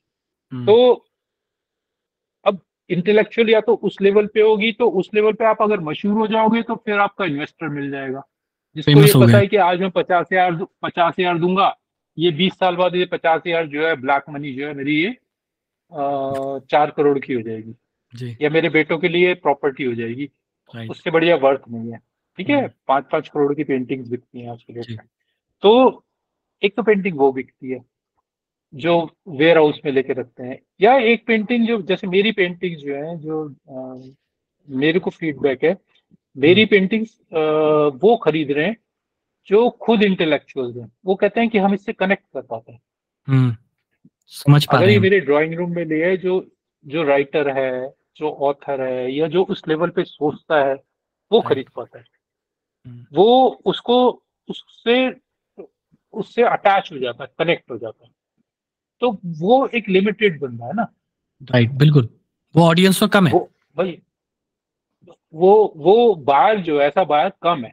हम्म। इन्वेस्टर बायर वो है जो उसके पास पैसा है और वो इन्वेस्ट करना मांग रहा है। एक बायर ऐसा है जो पैसा भी है और उसको लगता है कि यार ये मेरे को जोड़ता है इसमें वो पेन है जो मैं जोएल कह रहा है तो वो खरीदता है मेरी पेंटिंग। मैक्सिमम बायर कौन सा है? वो है जो डेकोरेशनल वाले जो डेकोरेशन के पर्पज से खरीद रहा है ये रिलीजियस पर्पज से खरीद रहा है। इनफैक्ट मैं अभी रिसेंटली एक आर्टिस्ट से मिला था तो उसने मुझे बोला कि मैं गणेशा बनाता हूँ। तो मुझे लगा कि मतलब गणेशा भी बनाने लगा हूँ। तो मुझे मैंने उसको बोला मैंने कहा तुम्हें बनाना चाहिए क्योंकि आपका काम बहुत इंटेलेक्चुअल लेवल पे है इसका बायर आपको नहीं मिलेगा। जी लेकिन पेंटिंग एक पेंटिंग में क्या है एक पेंटिंग एक जो एक नॉर्मल फ्रेम आता है वो एक हज़ार रुपए का फ्रेम है कैनवस है अच्छा कैनवस जिसको आप सोचो कि सौ साल उसकी जीवन होगा। हम्म। रद्दी कैनवस ले लोगे उसकी जीवन होगा नहीं तो फिर पेंटिंग बनाने का यूज़ नहीं है। तो वो एक हज़ार रुपए का कैनवस है दो हज़ार रुपए के आपने कलर लगा दिए दो हज़ार रुपए का फ्रेम लगा दिया पाँच हज़ार तो उसकी कॉस्ट कर गई जब आप कुछ नहीं ले रहे सही बात है इससे कम पे कुछ नहीं है। एक हज़ार रुपए का फ्रेम दो हज़ार के पेंट्स दो हज़ार का उसका वो फ्रेम ठीक है? पाँच हज़ार तो वो लग गए। अब उस पेंटिंग को आप उस पेंटिंग को आप बहुत बेच दोगे पाँच हज़ार रुपए में। दस में बेच दोगे फिर फ़ायदा क्या पेंटिंग करने का? हम्म। लेकिन जो लोग कमर्शियल पेंटिंग कर रहे हैं उसको टाइम नहीं लगता। वो फटाफट फटाफट एक लैंडस्केप बनाया बिक गया बिक गया या कुछ ऐसे सब्जेक्ट्स पे काम कर रहे हैं जो डेकोरेशनल वेल इसलिए आप देखोगे पेंटिंग्स में लोग कलर्स यूज़ करते हैं। रेड लगाएँगे मतलब ब्रिलियंट रेड लगा रहे हैं या ब्रिलियंट ऑरेंज चल रहा है या ऐसे कलर्स चल रहे हैं जिसको फ़र्स्ट लुक में आप कहते हो यार क्या प्यारे कलर्स है। बट ओरिजिनली उसमें आ, उसमें जो है उसमें कमर्शियल वैल्यू ज़्यादा है। हम्म। कलर कलर कलर्स ने मेस्मराइज कर दिया मतलब सेंसेस को पहले। हाँ बेटा उसका उसका आपको बायर भी मिलेगा उसका एप्रिशिएटर भी मिलेगा। जी जी जी। आपको आप घर में भी लगा लोगे आपको यार बड़ी सुंदर पेंटिंग लग रही है। बट हम्म। अगर इनडेप्थ पेंटिंग आपने कोई लगा ली तो नहीं मिलेगा। आप ये देखो ना हमारे सीरियल्स जो बनते हैं हमारा सिस्टम देखो। हमारे जो एपिसोड्स बनते हैं या हमारी जो मूवीज़ बनते हैं उसमें जितना इंटीरियर होगा उसमें रेयरली आपको कोई इंटेलेक्चुअल पेंटिंग नज़र आएगी। भाई वो तो स्टूडियोज होते हैं। राइट राइट राइट तो मेंटेन किया जाता है ना कमरे बनाए जाते हैं। लेकिन उसमें मूड भी सेट करने के लिए एक मूवी आई थी जिसमें हुसैन की पेंटिंग को रॉकी या क्या थी वो जिसमें वो चीट होता लड़का Ranveer ladies ladies versus Ricky Bell sir. हाँ रिकी बेल वाला हाँ वो उसको बोलते हैं ओनर को कि मुझे हुसैन की पेंटिंग चाहिए। हुसैन वाली पेंटिंग खरीदनी है। तो वहाँ पे आपको दिखेगी। लेकिन इनफैक्ट आप फॉरेन मूवीज़ देखोगे आपको उनकी वॉल्स में इंटेलेक्चुअल पेंटिंग दिखेंगी। वो डिटेल में काम करते हैं ना तो उतनी डिटेलिंग रहती है। और वो पेंटिंग पेंटिंग खरीदते हैं। फ़र्स्ट अप्रिसिएशन जैसे अप्रिसिएशन से बात कर रहा था वो पेंटिंग खरीदते हैं वो एग्जीबिशन देखते हैं वो जाते हैं खरीदते हैं पेंटिंग हम्म। तीन सौ पाउंड की चार सौ पाउंड की हज़ार पाउंड की पेंटिंग खरीदते हैं जिसके पास जितना पैसा होता है वो उस लेवल की पेंटिंग खरीदता है और पेंटिंग बिकती है उनका सर्वाइवल ज़्यादा उनकी पेंटिंग उनका उनकी आर्ट हमसे डेवलप्ड इसलिए कि उनका अप्रिशिएटर मौजूद है राइट right. उनको अप्रिसिएशन है. हमारी भी पेंटिंग आज की डेट में पाँच दस करोड़ की बीस करोड़ की जो बिकी है वो फॉरेन में जाके बिकी है। बिल्कुल सर। हमारे यहाँ उसका बायर नहीं है। इसमें सोसाइटी एज अ होल बहुत बड़ा रोल प्ले करती है। हमारी एजुकेशन के सिस्टम में गड़बड़ है। एजुकेशन में हम हमारे को जिस उम्र से बच्चे को अप्रिसिएशन बतानी है हम उसको उसके लिए टोकते नहीं है जब वो किसी को कहता है ये मोटी है ये काला है। जी बिल्कुल। जब बच्चे किसी की चिड़ निकालने लगते हैं मोटी या चौका या चश्मू या चिशमिश ये बोना, इस तरह की बातें हम्म। इस तरह की बातें हम करते हैं हम उसको कॉम्प्लेक्स देते हैं। उस बच्चे को कॉम्प्लेक्स देते हैं। हमें पता ही नहीं हम कब के कब में छोटे से बच्चे को हम मतलब मैं भी छोटा हूँ वो बच्चा भी हम्म। अनजाने में कर रहा है। लेकिन टीचर का जो रोल जहाँ से स्टार्ट होता है वो रोल मिसिंग है। हमारे एजुकेशन सिस्टम में इस चीज़ पे पहले दिन से गौर होना चाहिए कि बच्चे आप में आप में अप्रिशिएट करें इनफैक्ट पेंटिंग की पेंटिंग की क्लास में मेरे जो मेरे क्लासेस जो मेरे जो बुक्स हैं दूसरी तीसरी किताब की क्लास की बात कर रहा हूँ उसपे भी मैंने फॉर द टीचर्स बोला हुआ है कि हर बच्चा अपनी पेंटिंग लाके वो दिखाएगा फ्रंट में खड़ा होगा और बच्चे उसको अप्रिशिएटिव वर्ड्स यूज़ करके उसको अप्रिशिएट करेंगे। उनको आदत आनी चाहिए उनको अप्रिशिएट करना आना चाहिए। वो जब अप्रिशिएशन सीखेंगे वो शर्ट को भी अप्रिशिएट करेंगे अपने माँ के खाने को भी अप्रिशिएट करेंगे अपने फादर ने जो किया उसको भी अप्रिशिएट करेंगे। हमारे मिसिंग लिंक है। तो तुम और मैं अगर हम खोजें हम किसको अप्रिशिएट करते हैं अपने आसपास किसी को भी नहीं करते? ये बहुत बड़ा ड्रॉबैक है। मैं बहुत सीरियसली बात कर रहा हूँ। मैं बहुत पैशनेटली इस सब सारे सिस्टम को समझता हूँ कि जब मैं जनरली फेसबुक पे ज़्यादातर पेंटिंग मैं पसंद करता हूँ। मेरी निगाह में अगर आएगी तो मैं पेंटिंग पसंद करूँगा। और जो बहुत एक्सट्रीम पे है उनको वाव ज़रूर करूँगा। मुझे इससे फ़र्क नहीं पड़ता कि वो पेंटर कौन है वो मुझे अप्रिशिएट करता है नहीं करता वो फ़ेमस है कि नहीं है? करने वाला है नहीं है उसकी अगर पेंटिंग अच्छी है वो मुझे इससे फ़र्क नहीं पड़ता। मुझे अगर पेंटिंग लग रही है कि वाव के नाम पास है मैं वाव बोल करूँगा। हम्म। क्योंकि मेरी एक वाव उसको दस पेंटिंग करने की वो देगी। एप्रिसिएशन मैं उस आर्टिस्ट को आर्टिस्ट बनने के लिए हेल्प कर रहा हूँ। आज आप और मैं जो बातें कर रहे हैं हम ये मेरे लिए एप्रिसिएशन है। मेरे लिए भी सर। अभी कुछ दिन पहले वसंत हम्म, कुछ कुछ कुछ अभी महीने डेढ़ पहले अभी डाला इस महीने डाला वसंत राव ने मेरा इंटरव्यू लिया था और उन्होंने उनको मैंने बोला कि आप जो आप मेरे को बिल्कुल नहीं जानते आप ऑस्ट्रेलिया में बैठे हो मेरे से आपका कोई लिंक नहीं है। And you send me message कि भैया ऐसे ऐसे ऐसे जो इस प्रोजेक्ट का तुम्हें पार्ट बनना है बारह लोग लिए मैंने बारह में से एक आप हो आप कब फ्री हो तो मैंने कहा उस दिन से मेरा चेंज हो गया सिस्टम चेंज हो गया। पहले हम्म। उससे एक दिन पहले मैं सोचा था कि मैं जो पेंटिंग कर रहा हूँ क्या इस स्टाइल में करता रहूँ या छोड़ दूँ कुछ और कर लूँ कमर्शियल तो मेरे पास बहुत मैं कमर्शियल आज भी कर सकता हूँ मैं कमर्शियल बचपन से कर रहा हूँ। मैं अगर एक पेंटिंग लाल पीली बनाऊँगा एक सेकंड में बिक जाएगी मुझे पता है जी जी जी। लेकिन मुझे वो पेंटिंग करनी ही नहीं थी। मैंने जो पेंटिंग मुझे अपील नहीं करती जिससे मैं कनेक्ट नहीं हो सकता मुझे पैसे बनाने के लिए पेंटिंग थोड़ा ना करनी है। मैं कितने लैंडस्केप करके अब तक डाल चुका होता कितने सिटीस्केप करके डाल चुका हूँ मेरा वो टारगेट नहीं था। हम्म। मेरे मेरा टारगेट था कि मुझे पेंटिंग करनी है जिससे मैं कनेक्ट हूँ। मुझे इसलिए नहीं करनी कि विपिन को मेरे काम पसंद है तो मैंने मैं ये सोच रहा था सीरियसली कि मैं क्या पेंटिंग करूँ या इलस्ट्रेशन का काम मेरे पास आज भी है तो मैं इलस्ट्रेशन में बहुत पैसा है। तो आप एक एक किताब करते हो डेढ़ लाख रुपए मिल जाते हैं। आपके पंद्रह दिन में एक किताब साइड हो जाती है। हम्म। आप महीने में दो पेंटिंग बेचोगे दो लाख रुपए की होगी। यहाँ दो बुक करोगे आपको तीन लाख रुपए मिल जाएँगे। इतना पैसा है इलस्ट्रेशन कमर्शियल में। लेकिन क्या मुझे वो करना चाहिए कि मैं इलस्ट्रेशन ही करूँ या अब ठीक है पेंटिंग तो हो गई लोग मुझे जानते हैं मेरा काम खत्म हो गया। तो उसके बाद जब मुझे वसंत राव सर का वो मैसेज आया तो मुझे लगा नहीं मुझे पेंटिंग नहीं करनी मुझे इलस्ट्रेशन नहीं करनी। क्योंकि जो मैं कर रहा हूँ वो लोगों में कहीं पे डेंट कर रहा है। बिकता है या नहीं बिकता उस फ़र्क नहीं पड़ता। हम्म। इसलिए कहता हूँ हमारे एजुकेशन सिस्टम में अगर मैं आ, मेरी आर्ट प्लस की बुक्स हैं अभी नई सीरीज़ जो आई है वो आ, उसका नाम भूल रहा हूँ। इतनी सारी सीरीज़ हो गई लेटेस्ट सीरीज़ का नाम याद दिया रहा। आएगा तो बताऊँगा उसका कवर भेजूँगा आपको। जी जी तो ओरिजिनली उसमें मैंने इंसिस्ट किया है कि एप्रिसिएशन जो है सेकंड क्लास थर्ड क्लास से शुरू हो जानी चाहिए। और टीचर। को बोला है कि आप किसी भी बच्चे को आपने जो भी वर्क उसने दिया है उसको आपने नेगेटिव कुछ नहीं बोलना आपने। उसको ये नहीं बोलना कि ये खराब हो गई। या इसमें ये चेंज कर दे। आपने उसको उसी लेवल पे बढ़िया बताना है। राइट आप उसे बढ़िया बताओगे तो वो अगली पेंटिंग करेगा। आपने उसे बता दिया उसे रियलाइज़ कराया कि आप पेंटिंग अच्छी नहीं करते हो तो वो दूसरी पेंटिंग नहीं करेगा। एटलीस्ट हाँ, बच्चों के साथ में तो उतना इंटेलेक्चुअल मत हो कि आप बिल्कुल जज करके बता दो अगर रियलिटी है भी तो एटलीस्ट उसको मौका तो दो कि वो दोबारा स्टेप ले एक और। भाई बच्चों की एक कम्युनिकेशन है वो क्या सोच रहा है आप कैसे उस कम्युनिकेशन या तो आप इतने इंटेलेक्चुअल हो कि आप उसको पढ़ लो। आप बी करके आके वहाँ बैठे हुए आप क्या सोचते हो कि इंटेलेक्चुअल हो जी बिल्कुल सर। आपको किसने राइट दिया कि एक बच्चे को ये जज कर लो कि ये ठीक है ये कोई साइंस का क्वेश्चन थोड़ा है इट्स क्रिएटिव थिंग क्योंकि हम नहीं समझ पा रहे तो हमें लगता है। जो आमिर खान की मूवी है जिस तारे, ज़मीन पे सारे टीचर्स को देखनी चाहिए। इनफैक्ट स्कूल में दिखानी चाहिए मुझे नहीं पता दिखाई गई या नहीं दिखाई गई।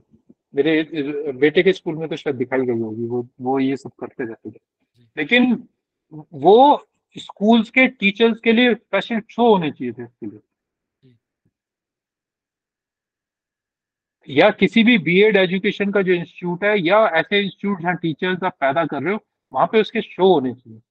वो इस लेवल पे मूवी वो मूवी बच्चों के लिए नहीं बनी हुई। बिल्कुल सर सही बात वो मूवी बनी पेरेंट्स और टीचर्स के लिए। हम्म। मतलब लोगों ने ये सोचा ये बच्चों की मूवी है बच्चों को दिखाओ बच्चों को दिखाओ। बच्चों को दिखाने की ज़रूरत नहीं है पेरेंट्स मुझे देखनी चाहिए वो।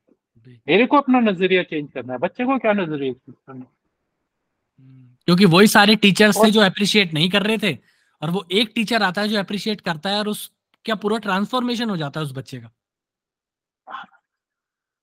एक टीचर ने उसको रीड कर लिया। हम्म। उसने उसकी उसको समझा कि ये बच्चा डिफरेंट है। मैं जो था मैं आ, मैं आ, जो बैक बेंचर था इसका मतलब ये नहीं था कि मैं इंटेलिजेंट नहीं था। मैं वहीं आ रहा था सर कि मतलब वही वहीं जुड़ गया क्वेश्चन हमारा बचपन में। बचपन में। इस मैं मैं ब्रिलियंट माइंड था। मेरी सोच अलग थी। आज की डेट में भी मेरे बहुत लोगों से विचार नहीं मिलते नहीं मिलते जी। नहीं मिलते हैं मैं मैं वो सोच पाता हूँ जो मुझे लगता है कि मेरे को खुदा ने दिया हुआ है। तो मैं सोच पाता हूँ। अब मैं शुरू में तो मेरी बहुत बहस वहस होती थी लोगों से बहुत हम्म। दोस्तों में भी बहुत बहस हो जाती थी। लेकिन मैं उनको समझा नहीं समझा नहीं पाता था कि मैं रीड कर लेता हूँ वो जो आप नहीं रीड कर सकते। हाँ। ये गॉड गिफ्ट है खुदा ने दिया हुआ है। मैं अपनी पेंटिंग में वो पकड़ पाता हूँ तब तो मैं पेंटिंग कर रहा हूँ ना। जब तक मेरी पेंटिंग को अप्रिशिएशन नहीं मिला था जब तक मेरा नाम नहीं हुआ था जब तक लोग मुझे नहीं जान रहे थे तब तक मुझे भी लगता था कि मैं एक नॉर्मल मीडियो को बन हूँ हालाँकि अप्रिशिएशन मुझे बहुत बड़े बड़े लेवल पे मिली। मैंने पाँच प्रमोशन ली थी अपने पार्ट टाइम इंस्ट्रक्टर लगा था मैनेजर पब्लिकेशन नॉन गेट कुर्सी जहाँ से मैंने रिटायरमेंट लिया जॉब जॉब के बीच में। मेरे को सारे डायरेक्टर पसंद करते थे सबको पता था ये डिफरेंट सोचता है डिफरेंट करता है डिफरेंट ये। लेकिन उस वक्त तक मुझे इसका आइडिया नहीं था इल्म नहीं था। ये था कि हाँ ठीक है डिफरेंट हूँ। अब लगता है मैं डिफरेंट था। अब आके अब जब मैं पेंटिंग कर रहा हूँ मुझे पेंटिंग का वर्थ पता है मेरी पेंटिंग का अप्रिसिएशन है तब मेरे को ये लगता है कि नहीं मैं बहुत क्रिएटिव था। ठीक है जितना जैसा मौका मिला मुझे। अब आगे अब इसको कोई मतलब घमंड ना कहे हाँ, ये एक रियलाइजेशन होना ही चाहिए। हर एक को पता होना चाहिए उसकी क्या वैल्यू है क्या नहीं है। बट लेकिन आ, आम आदमी पे थोप नहीं सकते। बिल्कुल सर अगर बिल्कुल। कोई आपको नहीं समझता तो नहीं समझता। उसके लिए हाँ। आप ये कहोगे वो मुझे समझता नहीं है। तो उसका कसूर नहीं है। उसके पास वो समझ नहीं है वो आपको आपके लेवल पे नहीं सोच सकता तो नहीं सोच सकता। क्या कर सकते आप उसके हम्म, जी ये सही बोली सर आपने कि एक टाइम पे ना लड़ाइयाँ भैंसे हर छोटी छोटी बातों में हो जाती थी। अब तो ऐसा है कि चलो भाई ठीक है आप अपने में खुश रहो हम अपने में ठीक है समझाने की कोशिश नहीं है। और उसी का सर सर उसी पर्सनैलिटी होने का एक इनएविटेबल पार्ट शायद ये भी है कि लोनलीनेस वो रहती रहती है फिर। हर हाँ, किसी के हर किसी के बीच में आप जेलअप हो ही नहीं सकते। कुछ भी कर लो आप। नहीं जेलअप हो वो, सकते। वो पीपल प्लीजर और वो पार्टी का पूरा जान आप हो नहीं सकते। नहीं हो सकते। देखो दो बातें हैं। आपके केस में क्या है? आ, आप फोटोग्राफी आपने जो चुना है वो ऐसे ही नहीं चुना। ये एक मेंटल सिस्टम होता है कि आपको आप प्रोफेशन के लिए फोटोग्राफी नहीं कर रहे हो। आपका आपका आपकी चॉइस है आपको उसमें कनेक्टिविटी दिखती है, आपको उसमें मज़ा आता है। नहीं तो आपको मज़ा आता तो क्रिकेट चुन लेते, या फुटबॉल चुन लेते, या पेंटिंग ही करने लगते, या कुकिंग करने लगते केस जिस चीज़ को आप चुनते हो, जिसको एंजॉय करते हो, अगर उसको प्रोफेशन बनाते हो तो चार चाँद वाली बात है। नौकरियाँ सब करते हैं, लेकिन अगर पैशनेट जैसे मेरे को आर्ट की मिली थी, मैंने बहुत जी और आज तक मैं थकता नहीं हूँ मेरी सिक्सटी थ्री की एज है। मैं अभी भी जो मैंने बुक्स करी है कम से कम सात रात में जाग के काम करा हुआ है। मतलब दिन में तो मैं पेंटिंग करता था थोड़ा सा सो जाता था फिर हाँ सुबह मुझे देना ही देना है। मैं पाँच साढ़े पाँच बजे मेल करता था और वो ये कहते थे मुझे कि बहुत पंक्चुअल है आप। मैंने कहा नहीं अब इस उम्र में आके हो गया हूँ मैं पंक्चुअल हालाँकि मेरे से इतना लग के काम नहीं होता लेकिन अब लगता है कि एंग्जाइटी भी रहती है कि नहीं काम देना है तो देना है। तो ओरिजिनली मैं क्यों थकता नहीं हूँ? मेरा बेटा थक जाता है जो जॉब कर रहा है थक गया पापा थक गया पापा मैंने कहा क्योंकि तू एंजॉय नहीं कर रहा अपनी काम. मैं एंजॉय करता हूँ तो मुझे थकान नहीं होगी। आप जब भी फोटोग्राफी करोगे आप हम्म। कभी नहीं थकोगे कभी नहीं थकोगे। सही बात है सर वो भारी भारी कैमरा लेकर के भी घूम रहे हैं लेकिन लगता नहीं कि काम हो पेरिस शूट मिडनाइट अगर पेरिस शूट करना है आपको मैं कहता हूँ आप थक ही नहीं सकते। और एक रात नहीं दस दस रात नहीं थकोगे। क्योंकि आप उसको एंजॉय कर रहे हो। थकान तो होती है we are all human being लेकिन वो थकान जब तक दिमाग पे नहीं चढ़ती तब तक थकान नहीं होती है। वो फ़िज़िकल पे रहती है मेंटल तक तो शायद नहीं फ़िज़िकल पे रहती है फ़िज़िकल पे रहती है और इससे कुछ फ़र्क नहीं पड़ता सब ठीक है। तो ये अच्छा है हम आपस में बातें कर रहे हैं ये ज़रूरी है कि इस तरह की बातचीत होनी चाहिए। मुझे लगता है कि आपको अगर आप इस यूट्यूब के लिए करते हो तो आपको ये बहुत करना चाहिए। मतलब मुझे नहीं पता आपकी कितनी अवेलेबिलिटी है।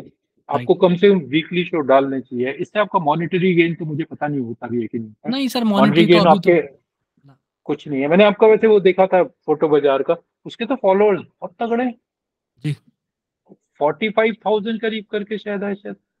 पोर्ट्रेट बाज़ार वाले के तो सर नाइनटी के ऊपर है। नाइनटी नाइनटी के नाइनटी के ऊपर है। तो हाँ. तो ये तो बहुत बड़ा ग्रुप है। मैंने तो मैं इससे पहले अच्छा मेरे मेरे पास तो मैं पहले देखा है वो ग्रुप अच्छा लेकिन अच्छा। उसको ऐसे नहीं देखा कि भाई विपिन का ग्रुप है। देखा देखा बढ़ गया। फोटोग्राफी मुझे फोटोग्राफ देखना पसंद है क्योंकि sometimes it gives you subject अगर एक थिंकिंग भाई विजुअली तो हमारा फीडबैक है। तो फोटोग्राफी भी देखता हूँ तो मुझे मज़ा आता है। अभी मैं इनफैक्ट एक मूवी देख रहा था। उसमें बैक में एक वो लगा हुआ था क्या कहते हैं दीवार के ऊपर वो हिरन का फेस काट के जो शिकारी लगा देता। जी जी जी तो वो देखते देखते मुझे एक पेंटिंग समझ में आई कि मुझे इस पे काम करना है। तो वो हो गया। तो वो विजुअल हमें वो देता है फीडबैक देता है। जी, जी, तो आपका आ, आपको मुझे नहीं पता मॉनेटरी बेनिफिट होता है या आप कितना फिजिबल आपके लिए है कि आप वीकली इसको कर पाओ या फोर्टनाइटली कर पाओ। लेकिन नहीं मैं मैं मैं कर रहा हूँ सर वैसे जैसे पोर्ट्रेट बाज़ार की आपने बात करी ना वो दो साल पहले कम्युनिटी स्टार्ट की थी। बट ये पॉडकास्ट हाँ। और इंटरव्यूज़ करने में मेरे को टाइम लग गया। मैं कभी डिसाइड ही नहीं कर पाया कि मेरे को ये करना चाहिए। मैं अपने उसमें रहा मैंने बोला चलो करूँगा आज नहीं एक महीने बाद दो महीने बाद। टाइम लग गया। अभी क्या है कि मैं साइमल्टेनियसली तीन अलग अलग वो चीज़ कर रहा हूँ। जैसे पोर्ट्रेट बाज़ार का आपने कहा उसमें इंटरनेशनल फोटोग्राफर्स के साथ में कॉन्वर्जेशन चलती है। अभी जो लास्ट मेरी कॉन्वर्जेशन हाँ। हुई थी वो मैग्नम फ़ोटोज़ करके हमारे एक ऑर्गेनाइजेशन होता है। बहुत बड़ा ऑर्गेनाइजेशन है फोटोग्राफी का। उनके तो मैग्नम फोटोग्राफर है मार्टिन पार नाम है उनका। तो उनसे मेरी कॉन्वर्जेशन हुई। नेशनल ज्योग्राफी के फोटोग्राफर बॉब होम्स है उनसे हुई थी। अच्छा। जी हाँ जी। तो और जो आपने इंटरव्यू देखा था जिसमें आपने कमेंट भी किया था इंद्रजीत खाम्बे के साथ में वो हिंदी हाँ, वो बहुत ऑनेस्ट है हाँ हिंदी के लिए अलग सेक्शन है। वो वो वो फ़ोटो जर्नल ऑफ़ इंडिया के नाम से अलग बनाया हुआ है। तो वहाँ इंग्लिश की कॉन्वर्जेशन यहाँ हिंदी की। और ये जो मैं आपसे कर रहा हूँ ना ये मैं अलग करना चाह रहा था क्योंकि मैं सिर्फ़ फोटोग्राफी तक नहीं रहना चाह रहा। वो वहाँ चल रहे हैं ठीक है बट मेरे को आर्ट इन जनरल के ऊपर बात करनी है कि मैं एक वाइडर टॉपिक के बारे में बात कर सकूँ। देखो अब आप कर भी पाओगे आपकी एज अच्छी है आपकी समझ अच्छी है आपकी लाइन भी है ये लेकिन इसके साथ प्लस पॉइंट क्या है कि ये फ्यूचर है। अभी अभी जो कम्युनिकेशन का मोड है ना यही है सोशल मीडिया ये। और मुझे लगता है कि बहुत भीड़ आई हुई है भीड़ में इस तरह के जो ग्रुप हैं जैसे उन्होंने तो चैनल स्टार्ट किया हुआ वसंत राव ने मैंने उनको भी लिख के भेजा था कि इट्स वंडरफुल थिंग और भी लोगों ने स्टार्ट किए हुए लेकिन आ, ये इंडिया में होने से क्या होता है कि अगर कोई देखता है ऐसे बहुत कम देखते हैं बीस बाईस पचास व्यूज़ ही मिलते हैं इसके मिलते नहीं है। लेकिन अगर कोई देखता है और आ, आपकी कोई कही हुई बात या किसी भी जैसे वो उस दिन वो बोल रहे थे आपके जो फोटोग्राफर सुन रहा था उनको। बहुत बढ़िया बढ़िया बातें बोल रहे थे बहुत अच्छे तरीके से अपने उसके लिए बता रहे थे वो कहते मैं वर्कशॉप से जुड़ा हुआ हूँ। तो मुझे मुझे लगता है कि अगर जैसे मैंने सुनी मैं और ट्रांसफ़र करूँगा बाय वर्ड ऑफ़ माउथ ये आगे ट्रांसफ़र हो सकती है या मैं शेयर कर सकता हूँ उसको। तो हमारे इंडिया में इस तरह की चीज़ों की ज़रूरत है क्योंकि जो नई जनरेशन आ रही है हम तो बीत चुके हैं। मैं तो अपने आप को बीता हुआ मानता हूँ कि सिक्सटी थ्री हो गई है और खुदा ने अगर चार सात साल और शायद मिल जाएँगे। लेकिन हाँ मतलब तो उम्मीद तो सभी करते हैं तो लेकिन फिर भी जो सिस्टम है एक सेवेंटी एवरेज है तो मुझे लगता है जो नई जनरेशन है जिन्होंने काम करना है वो आर्ट को तरीके से करें। हमारे बीच के लेवल में ना आर्ट जो है वो हुसैन वगैरह ग्रुप के बाद जो है आर्ट थोड़ी सी हमारी ना इधर उधर हो गई है थोड़ी हिल गई है। मतलब वो वो राह से भटक गई है। पटरी से उतर गई है कुछ टाइम से। पटरी से उतर गई है एग्जैक्ट वर्ड है मतलब और इसके पीछे सिर्फ़ रीजन ये है कि जो जो जिन लोगों के ऊपर रिस्पॉन्सिबिलिटी थी इसको काम कराने की वो कहीं और ही लग गए। वो कई मतलब नहीं वो उन्होंने शॉर्टकट्स बताने चालू कर दिए। हाँ बिल्कुल सर। उन्होंने ऐसे बताना चालू कर दिया कि आप इसको कॉपी करो कॉपी करो कॉपी करो फिर उसके बाद अब अपना करो। तो जो कॉपी करते करते आपने स्किल ले लिया आप उसको अपना करोगे तो उसका स्किल उन्होंने इंटेलेक्चुअल लेवल पे बात ही नहीं करी। पेंटिंग मेरा जो एक टीचर थे मिस्टर रंजन थे मैं बुक इलस्ट्रेशन किया हुआ चिल्ड्रन बुक ट्रस्ट चार साल का था उस वक्त अब तो दो साल का हो गया।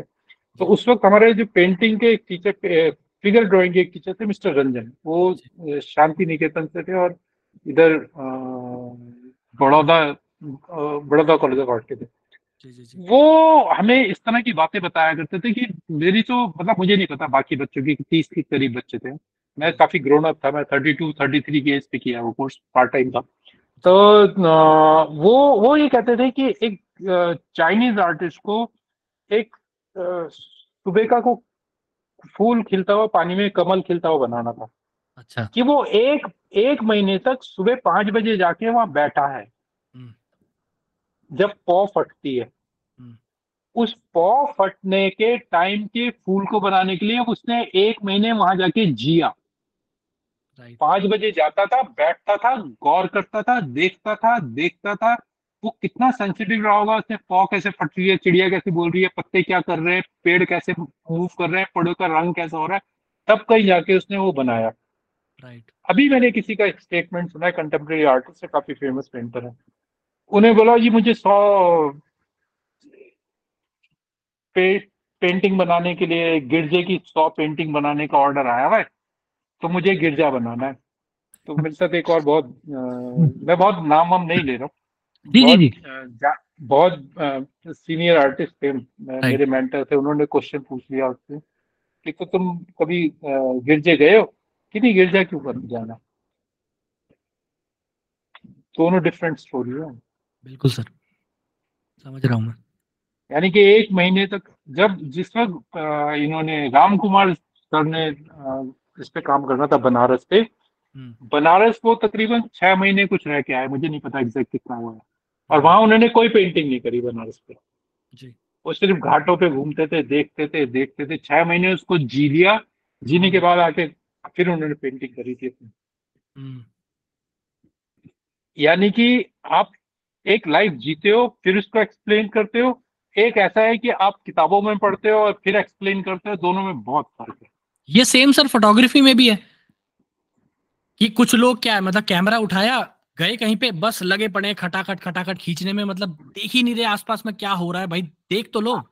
कैमरा तो बाद में आएगा पहले आपका ये ये ऑब्ज़र्व करना चाहिए ना। बिल्कुल राइट सर जब तक आप आँख नहीं घुमाओगे आपको पता ही नहीं लगेगा आपको खींचना क्या है। बिल्कुल सही बात है। आपको अगर आपको मेरे को अगर पेरिस शूट करना हो या मुझे एफिल टावर शूट करना हो मैं तीन रात तो मैं सिर्फ़ घूमूँगा वहाँ जाके। बिल्कुल। अपने सब्जेक्ट सिलेक्ट करूँगा कि ये सब्जेक्ट है। जब मैं तीन रात तीन दिन तक उसके बारे में सोचता रहूँगा जब मैं कैमरा लेके जाऊँगा तो मुझे शूटिंग करने में इतना टाइम नहीं लगेगा। फिर मैं वो शूट हम्म। कर पाऊँगा। लेकिन उससे पहले तो जीना ज़रूरी है ना। जी जी। ये बहुत बड़ी बात है सर। ये तो अब स्टार्ट हुआ है फ़िल्म इंडस्ट्री में भी कि वर्कशॉप्स होती हैं किसी किसी मूवी से पहले वर्कशॉप्स होती हैं उनको घुमाया जाता है कि जैसे स्लम बिलियनर जो slum dog millionaire slum dog millionaire जो बनी थी उसमें पहले झुग्गी झोपड़ी दिखाई ये हुआ उसके करेक्टर्स हुए उसके करेक्टर्स की स्टडी हुए। आजकल एक्टर भी जाके वहाँ बैठते हैं उनको स्टडी करते हैं तब वो उसको जीने में लेते हैं। पहले नहीं होता था पहले तो उस शक्लों पे तो मूवीज़ चल जाती थी। बिल्कुल मेरी गोरी चमड़ी है मैं चल गया मैं, मैं कद मेरा तीस मार्क का चल गया। पर्सनैलिटी बढ़िया है लड़कियाँ मर जाएँगी हीरो बन हाँ। गए ऐसे नहीं होता अब नहीं होता। अब ये जो, जो सुशांत राजपूत वगैरह है ये जो अभी क्या नाम है एक लड़का मैं राजकुमार राव राज राजकुमार राव। रा, राजकुमार राव है ये जो है ये ऐसे ही थोड़ा इंटू है। ये एक्टिंग कर रहे हैं। बिल्कुल सर। इरफान खान नवाजुद्दीन सिद्दीकी जो है ये एक्टिंग करके इन्होंने अपना लोहा बनाया ये उस कैरेक्टर को जीना जानते हैं उसको एक्सप्लेन करना जानते हैं।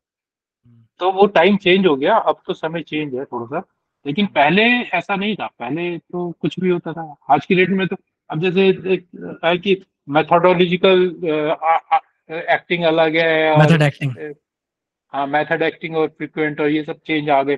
तो ये जैसे जैसे दिमाग ग्रो कर रहा है जैसे जैसे एजुकेशन बढ़ रही है जैसे जैसे अवेयरनेस बढ़ रही है जैसे आप बोल रहे हो कि आप फोटोग्राफी सिर्फ़ कैमरे से नहीं कर सकते। कैमरा तो एक टूल है। टूल है जी। है ना? सिर्फ़ ब्रश चलाने से पेंटिंग नहीं होती। हम्म। तो आपको आपको सिचुएशन में जीना पड़ता है। अगर मेरे को नॉन एग्जिस्टेंट पेंटिंग बनानी थी मेरा जो पेन था वो भरा पड़ा था। तब तो निकली वो। दोबारा नहीं निकल सकते। अभी मैं सोच रहा था मैं कल परसों भी सोच रहा था नॉन एग्जिस्टेंट बनानी है मुझे। क्योंकि मुझे बड़े कैनवस पे बड़े कैनवस पे बनानी है। लेकिन मुझे लगा कि मैं क्या बना पाऊँगा? नहीं आया नहीं आया अंदर से अभी नहीं बनानी। हम्म। इतना आसान नहीं है मुझे पता है इतना आसान नहीं है। क्योंकि जो उस वक्त बना दिया वो आज भी बहुत बढ़िया आज भी बढ़िया है जी। हम्म, हम्म। मज़ा आ गया मतलब सर आपसे बात मैंने ना मैंने क्या किया था ना मैं इंटरव्यू के लिए बात करने के लिए मैंने कुछ पॉइंटर्स रखे हुए थे। यहाँ पे मेरे फ़ोन पे मैंने वो करा हुआ है तो मैंने पॉइंटर्स रखे हुए थे कि ये ये पॉइंट है मोटा मोटा इन पे बात करनी है। बट अब बात करते करते दो घंटे हो गए सर। पता भी नहीं लगा। बात करते करते ऐसा दो घंटे बारह हाँ, बज गए सर। बात करते करते बात करते करते ऐसा हो गया कि मतलब वो सारे जो पॉइंट्स थे ना उस कॉन्वर्जेशन में वो सारे वैसे ही कवर हो गए। वो आने पूछने की अलग से ज़रूरत ही नहीं पड़ी। अच्छा मुझे भी टाइम नहीं पता लगा। मुझे मैंने एक बार भी नहीं टोका। आपको कि लेट तो नहीं हो रहा मैं ज़्यादा हाँ मैं वही मैं वही सोच रहा था कि अब सर बोलेंगे कि अरे यार टाइम हो गया अब इसको एंड करते नहीं ये मैंने जब पहले आपसे बात हुई थी मैंने कहा था कि आर्ट में इतना पैशनेटली जिया हुआ हूँ बहुत सारा। है बतियाने। ये बताया था आपने जी। हाँ मेरे पास बहुत सारा है बतियाने का। मेरे को प्लेटफॉर्म आर्ट के लिए नहीं मिलते। मैंने इसलिए पूछा था कि मेरे से जर्नी वर्नी मत पूछना। ना ना मेरे आर्ट से बात नहीं मैंने शुरू में ये बोला था जर्नी मत पूछना यार उससे कोई फ़ायदा है नहीं। रेपिटेशन होती है। आर्ट के बारे में बात करो आर्ट से रिलेटेड सब्जेक्ट है उसमें मुझे बड़ा मज़ा आता है। मेरी मेरा मेरी वाइफ जो है वो तो एक सेकंड में बोर हो जाती है अगर मैं उसको पैशनेटली अपना आर्ट बताने लगू। एक सेकंड हम्म। में बोर हो जाती है बताओ उसका ध्यान इधर उधर हो जाता है। तो वो क्योंकि हाँ क्योंकि ले एक एक एक ले मैन को तो नहीं समझ आएगा ना वो टेक्निकल जार्गन के बारे में अगर हम बात करने लग जाएँ। अब मैं फोटोग्राफी मैंने जो आपने कमेंट भी किया वो इंटरव्यू पे पूरा वो वो भी एक घंटे से ऊपर का था उसमें फोटोग्राफी की टेक्निकल टर्म्स की बात ही नहीं करी है हमने। तभी तो मुझे मज़ा आया उसको हाँ बैकग्राउंड में आर्टिस्ट आर्टिस्ट की फिलोसफी क्या है कैसे सोचते हैं मेरे को तो उसमें मज़ा आता है। बाकी टेक्निकलिटी तो देखो हर फ़ील्ड की अपनी अपनी अलग अलग होती है उसमें बात करोगे तो वो चार जो पेंटर होंगे वो तो सुन लेंगे आपकी बात जिनको समझ आएगी। लेकिन जो बाकी लोग होंगे जिनको वो फिलोसफी सुननी है वो तो बिल्कुल डिस्कनेक्ट हो जाएँगे टेक्निकल जैसी बात मामला आएगा। हम्म। भाई या तो आप सेलिब्रिटीज हो या तो आप मोदी जी हो कि लोग आपको भक्तों की तरह देख ले। या आप मतलब कोई सेलिब्रिटी हो मतलब या तो आपके फॉलोअर्स जितने लेवल पे हो कि देखें। नहीं तो जनरली ये ऐसी बातें हमारे मेरे और आपके लिए तो बहुत अच्छी हैं बहुत हमारी अपनी right, दोनों की पर्सनैलिटी के लिए अच्छी हैं। जी, जी, जी. लेकिन पब्लिक इसको बहुत सीरियसली देख नहीं पाती। मैं कई बार अगर मैं रिश्तेदारों को भी शेयर करूँगा वो भी नहीं देख पाते। नहीं सर मैं मतलब मैं मैं, मैं अगर सच बोलूँ ना मैं उस चीज़ में जाता ही नहीं हूँ कि कोई देखेगा नहीं देखेगा। चलो सर अब एंड करते हैं फिर इसको सर मतलब मुझे बहुत मज़ा आया। आई होप कि आपको भी अच्छा लगा हो बात करके नहीं मैं मेरे को मैं आर्ट के लिए कभी बोर नहीं होता। मैं आई रियली एंजॉय इट और जब आपने बोला था मुझे लग रहा था कि मुझे आ, मतलब अभी तक क्या है मेरे तीन चार हुए हैं ऑलरेडी तो मैं सोचा था कि कुछ ऐसा हो कि मैं सीरियसली आर्ट पे बात कर पाऊँ जो जगह नहीं बोल पाया हूँ या नहीं समझ पाया हूँ। और अच्छा है कि आपने मुझे बहुत मौका दिया बोलने के लिए। Thank you very much thank you so much sir thank you नमस्कार टेक केयर सर